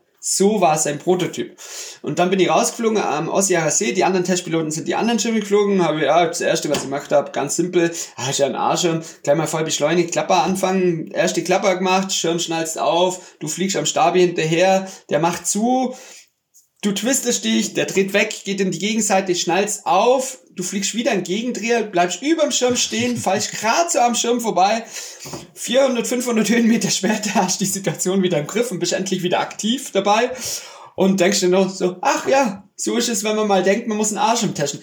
Beim Hochleister weißt du, dass es ja nicht sau sein kann und gehst du schon bewusst dran und, test, und tastest dich ran und, und man fällt immer bei den Sachen runter, wo man einfach nicht äh, denkt, dass es jetzt so kommt, oder? Und es war nur ein Hauch Änderung am Profil. Also das heißt, diese kleine Stellschraube hat schon so viel bewirkt, dass es von einem Sicherheitsfaktor mal wieder dran denken muss, ey Mann, ein guter Testpilot fällt nicht vom Himmel und braucht viele Retter, sondern der gute der verwendet Tricks, sich ranzutasten. Also zum Beispiel, wenn man, wenn man, kann ich auch nur empfehlen, wenn die Leute ähm, zum Sicherheitstraining gehen, oder? Und dann später kommen sie zurück und denken, weil sie drei Klapper in ihrem Leben geflogen haben und diese eigentlich auch nur Pflunzi-Klapper waren, ähm, so betitel ich es jetzt mal, weil die meisten ähm, quasi, ja, also nicht der wirklich realistische Klapper gemacht haben, ähm, denken Sie, Sie können jetzt einmal im Winter auch irgendwo mal einen Klapper machen oder nehmen, kommen zum Festival, schau die YouTube-Videos an. Da gehen Sie zum Festival und packen sich irgendeinen Schirm, einen Fremden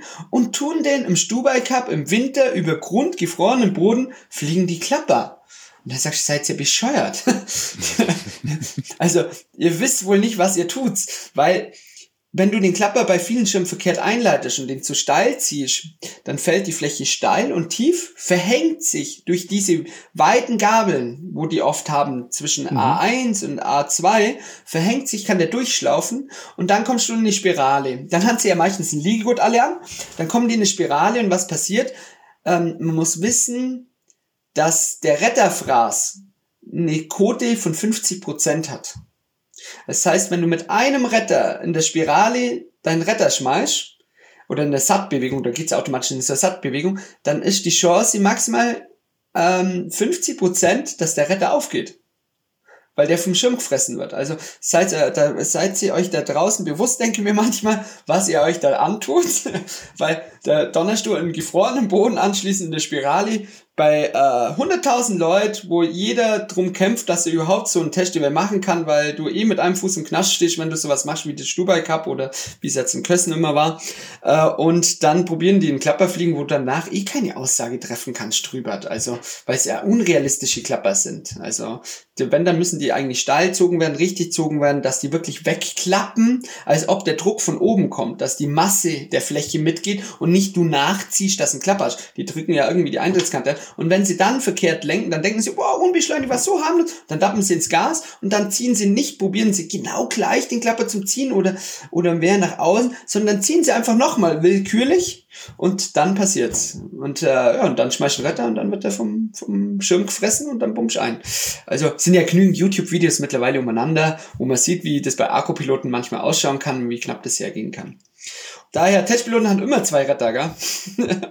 und machen mit Arsch, auch wenn sie einfache Sachen machen und Akkupiloten haben auch immer zwei Retter. Also daher, bitte draußen, alle lieben Leute, nimmt's einfach zwei Retter mit, das macht Sinn, auch wenn man nur Ohren anlegen mit Beschleuniger übt und Rollding und das halt selten tut, ist es heiß. Benny, jetzt quatschen wir schon ewig lange. Wir könnten wahrscheinlich noch zwei Stunden länger quatschen und so weiter. Lass uns auf den Punkt kommen. Was sollen wir nur fragen? Eine Frage interessiert mich schon noch, wenn wir jetzt übers, übers Testen und über Zweiliner und sowas gesprochen haben.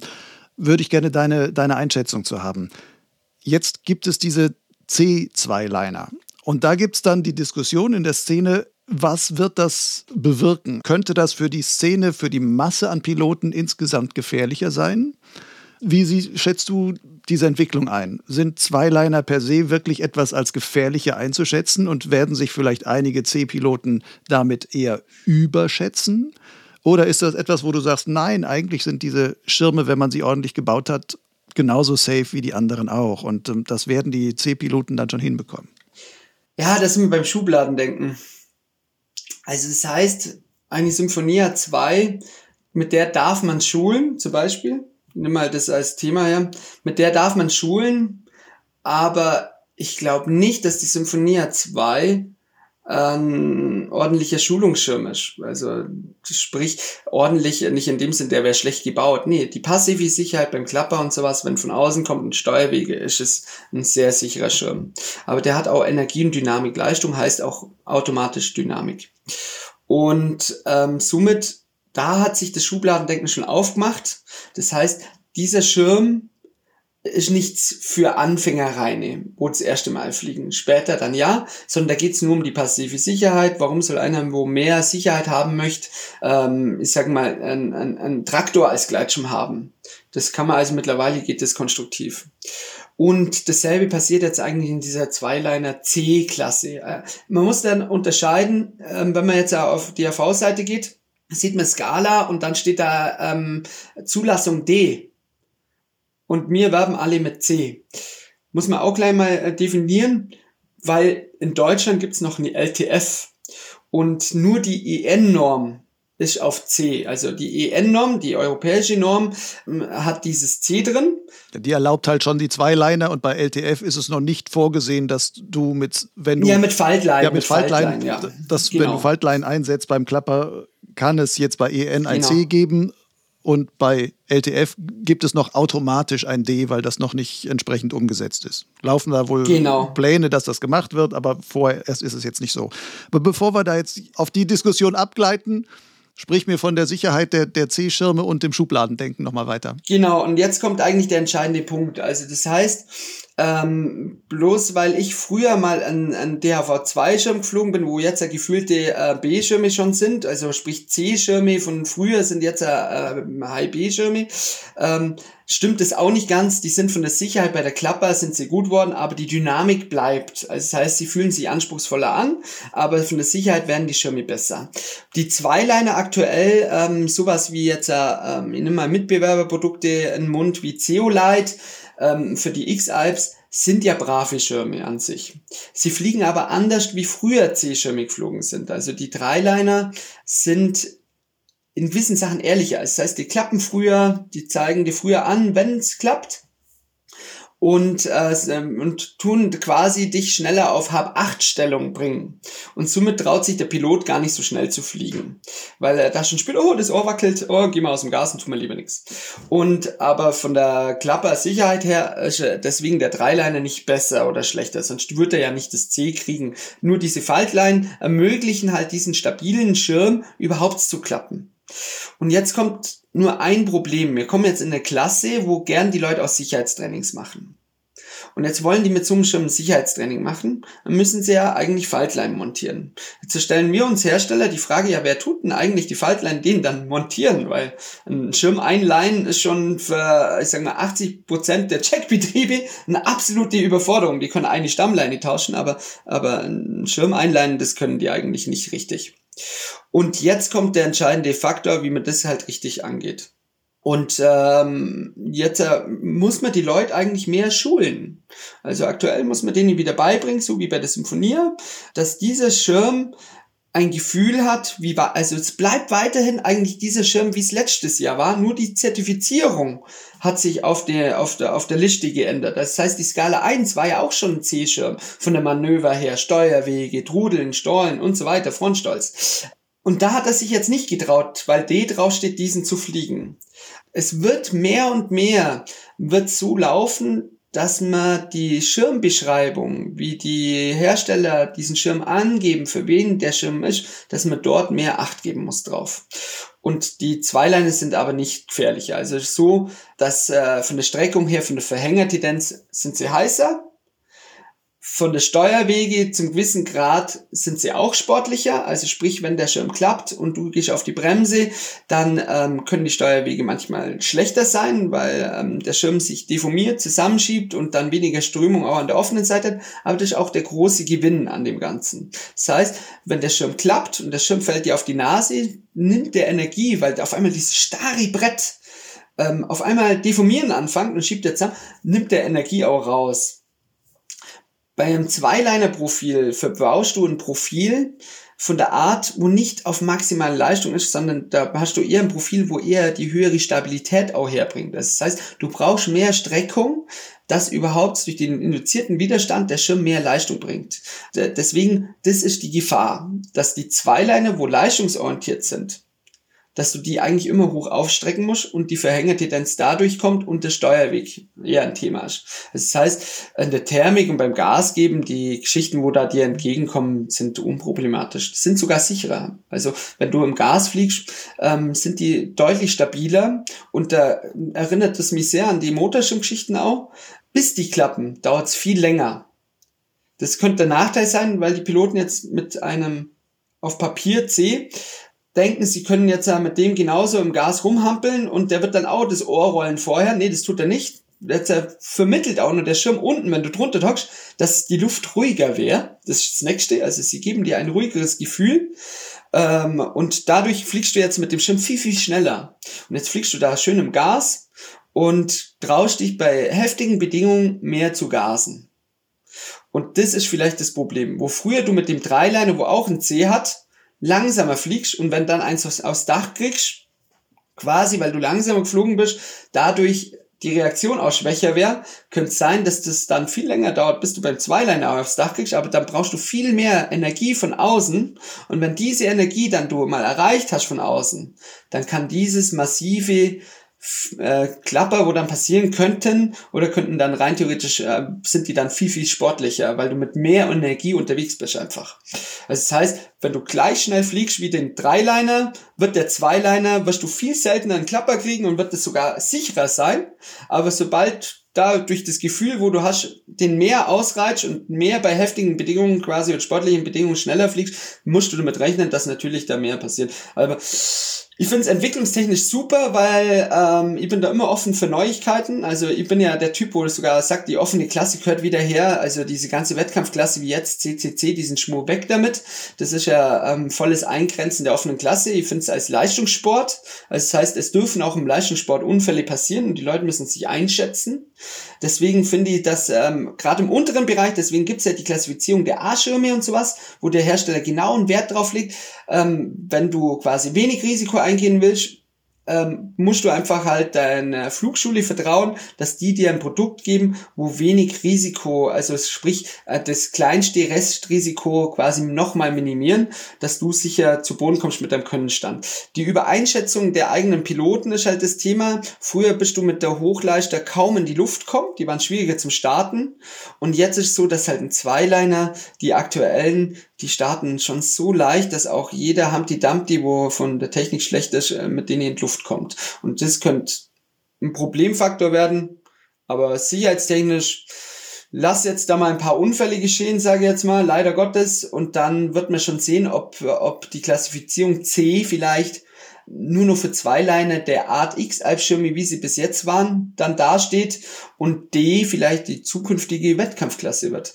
Weil mir weiß, in der CCC-Klasse darf man ja nur einen sehr begrenzten Beschleunigerweg verwenden. Das heißt, die Wettkampfschirme sind nicht die schnellsten Schirme, aber die D-Schirme sind deutlich schneller. Rein theoretisch, wenn du jetzt einen schnelleren und das schaffst, einen leistungsorientierten Schirm zu bauen, dann kannst du sehr sicher in der D-Klasse einen Wettkampfschirm bauen, wo allen CCC-Schirmen davonfliegt. Das ist möglich. Heißt aber nicht, dass dieser Schirm dann eigentlich sicherer wäre, rein wie der CCC. Also das heißt, man muss mehr auf die Piloten ähm, oder äh, Hand, äh, Handbücher, schwierig gesagt, eher auf die Schirmbeschreibung der Hersteller mehr Acht geben und sich das selber suchen und finden, wo man dorthin gehört. Gut, Benny. Das lasse ich jetzt als Abschlusswort einfach da so stehen. Leute, guckt mehr hin, was die Hersteller schreiben, wie die ihren Schirm beschreiben und ob ihr zu dieser Beschreibung denn insgesamt passt und guckt weniger auf die Schubladen von A bis D, was dann genau ist. Benny, vielen, vielen Dank für deine Erzählung. Ich hätte noch einiges mehr fragen können, beziehungsweise äh, ich, wir werden wahrscheinlich irgendwann eine zweite Folge machen müssen. Ähm, ich will jetzt nicht hier ähm, vorfragen, was da schon mal war, sonst fängst du gleich wieder an und ich kann dich wieder nicht stoppen. Danke, dass du Du bist so anständig, Lu äh, Lucian, du bist wirklich anständig. Du hast mich kaum unterbrochen. Also du hast mir kein, so ein Motto. Du, du, hast mir auch keine Chance gelassen dazu. Außerdem, das mit dem Unterbrechen, manchmal ist ja, wenn man Leute nicht unterbricht, dann, dann kommen erst die richtig interessanten Geschichten. Und sonst ist das ähm, unterbricht man immer kurz bevor sie dabei waren, die, den eigentlichen Scoop zu landen, so ungefähr. Also danke für deine Erzählung, wie du es gemacht hast, auch mit den Hölzchen und Stöckchen, wo du dich da verloren hast. Ich hatte mal einen anderen im Podcast, Peter Renner, der äh, sagte von sich selber, er sei ein Dampfplauderer. Allerdings war ich mit dem, glaube ich, schon nach 35 Minuten fertig, weil äh, der hat so schnell geredet, dass er alles, was er erzählen konnte, da ganz schnell runter erzählt hast. Du hast ähm, ja vielleicht auch ein bisschen Dampf geplaudert, aber viel größere Dampfwolken dabei gemacht. Hat Spaß gemacht, dir zuzuhören und vielen Dank dafür. Ja, bitte, bitte, Lucian. Hat mir auch Spaß gemacht. War nicht Gaudi, wie immer. Okay. Und, ah ja, genau, das wollte ich nur sagen. Ähm, bei mir gibt es immer das Sprichwort, der Hannes sagt immer zu mir, ähm, bitte kein hart gekochtes Ei reden. Man weiß ja, äh, nach sechs Minuten ist das Eis quasi hart. Das ist immer unsere Zeitlimit. Wir schauen eigentlich immer auf der Uhr, sechs Minuten, da muss vorbei sein. und, und, der Inhalt sitzen. Oder, ähm, ja, mehr oder weniger ähm, darf man bei uns nie nach der Uhrzeit fragen, weil ähm, also bei uns in der Familie erklärt man gern das Uhrwerk dann. Okay wenn ich noch mal eine Folge mit dir mache, stelle ich eine Eieruhr daneben und immer nach sechs Minuten macht und dann weiß man, okay, nächstes, nächstes Thema ist dran, egal wo wir da gerade stehen. Hätte ich, hättest du mir mal vorher den Tipp verraten, dann hätten wir das da so hingekriegt. Nee, da darf ja jeder einmal da so reinlaufen. Die Nummer, so sieht man sich ja zweites Mal in dem Fall wieder. ben, vielen Dank nochmal und dann bis zum zweiten Mal. In diesem Sinne, Lucian, danke. Ciao. Das war die Potsglitz Folge 105 Kindheitsträume mit Benjamin Hörburger. Wie immer gibt es in den Show Notes im Gleitschirmblog Lugleitz einige weiterführende Links. Mein Name ist Lucian Haas, ich bin der Produzent von Potsglitz und Herausgeber von Lugleitz. Gehörst du zu denen, die meine Arbeit an Podcast und Blog schon unterstützen? Danke. Ansonsten kann ich dir nochmals ans Herz legen, so ein Angebot wie Lugleitz und Potsglitz gibt es kein zweites Mal in der Gleitschirmszene. Trage mit dazu bei, dass ich beide Projekte auch zu deinem Vergnügen weiter betreiben und entwickeln kann. Alle nötigen Infos, wie du ganz einfach und ohne jede Verpflichtung zum Förderer werden kannst, findest du auf lugleitz.blogspot.com auf der Seite Fördern. Lugleitz schreibt sich L-U-G-L-I-D-Z. Allgemein gilt bei mir die Regel, jeder gibt so viel, wie er für richtig hält, beziehungsweise was ihm so ein Angebot wert ist. Falls du dir trotzdem unsicher bist, welche Fördersumme vielleicht angemessen wäre, dann mache ich dir einen unverbindlichen Vorschlag. Wie wäre es mit einem Euro pro Podcast-Folge und zwei Euro pro Lesemonat auf Lugleitz? Selbst übers Jahr zusammengerechnet ist das für dich immer noch günstiger als die Abogebühren eines klassischen Magazins. Übrigens, ich bin stets auf der Suche nach weiteren interessanten Gesprächspartnern mit hörenswerten Geschichten aus dem Kosmos des Gleitschirmfliegens. Hast du einen Vorschlag? Dann erzähle mir davon und schicke, wenn möglich, gleich auch die Kontaktdaten. Am besten per E-Mail an lugleitskontakt@gmail.com. Bis zum nächsten Mal.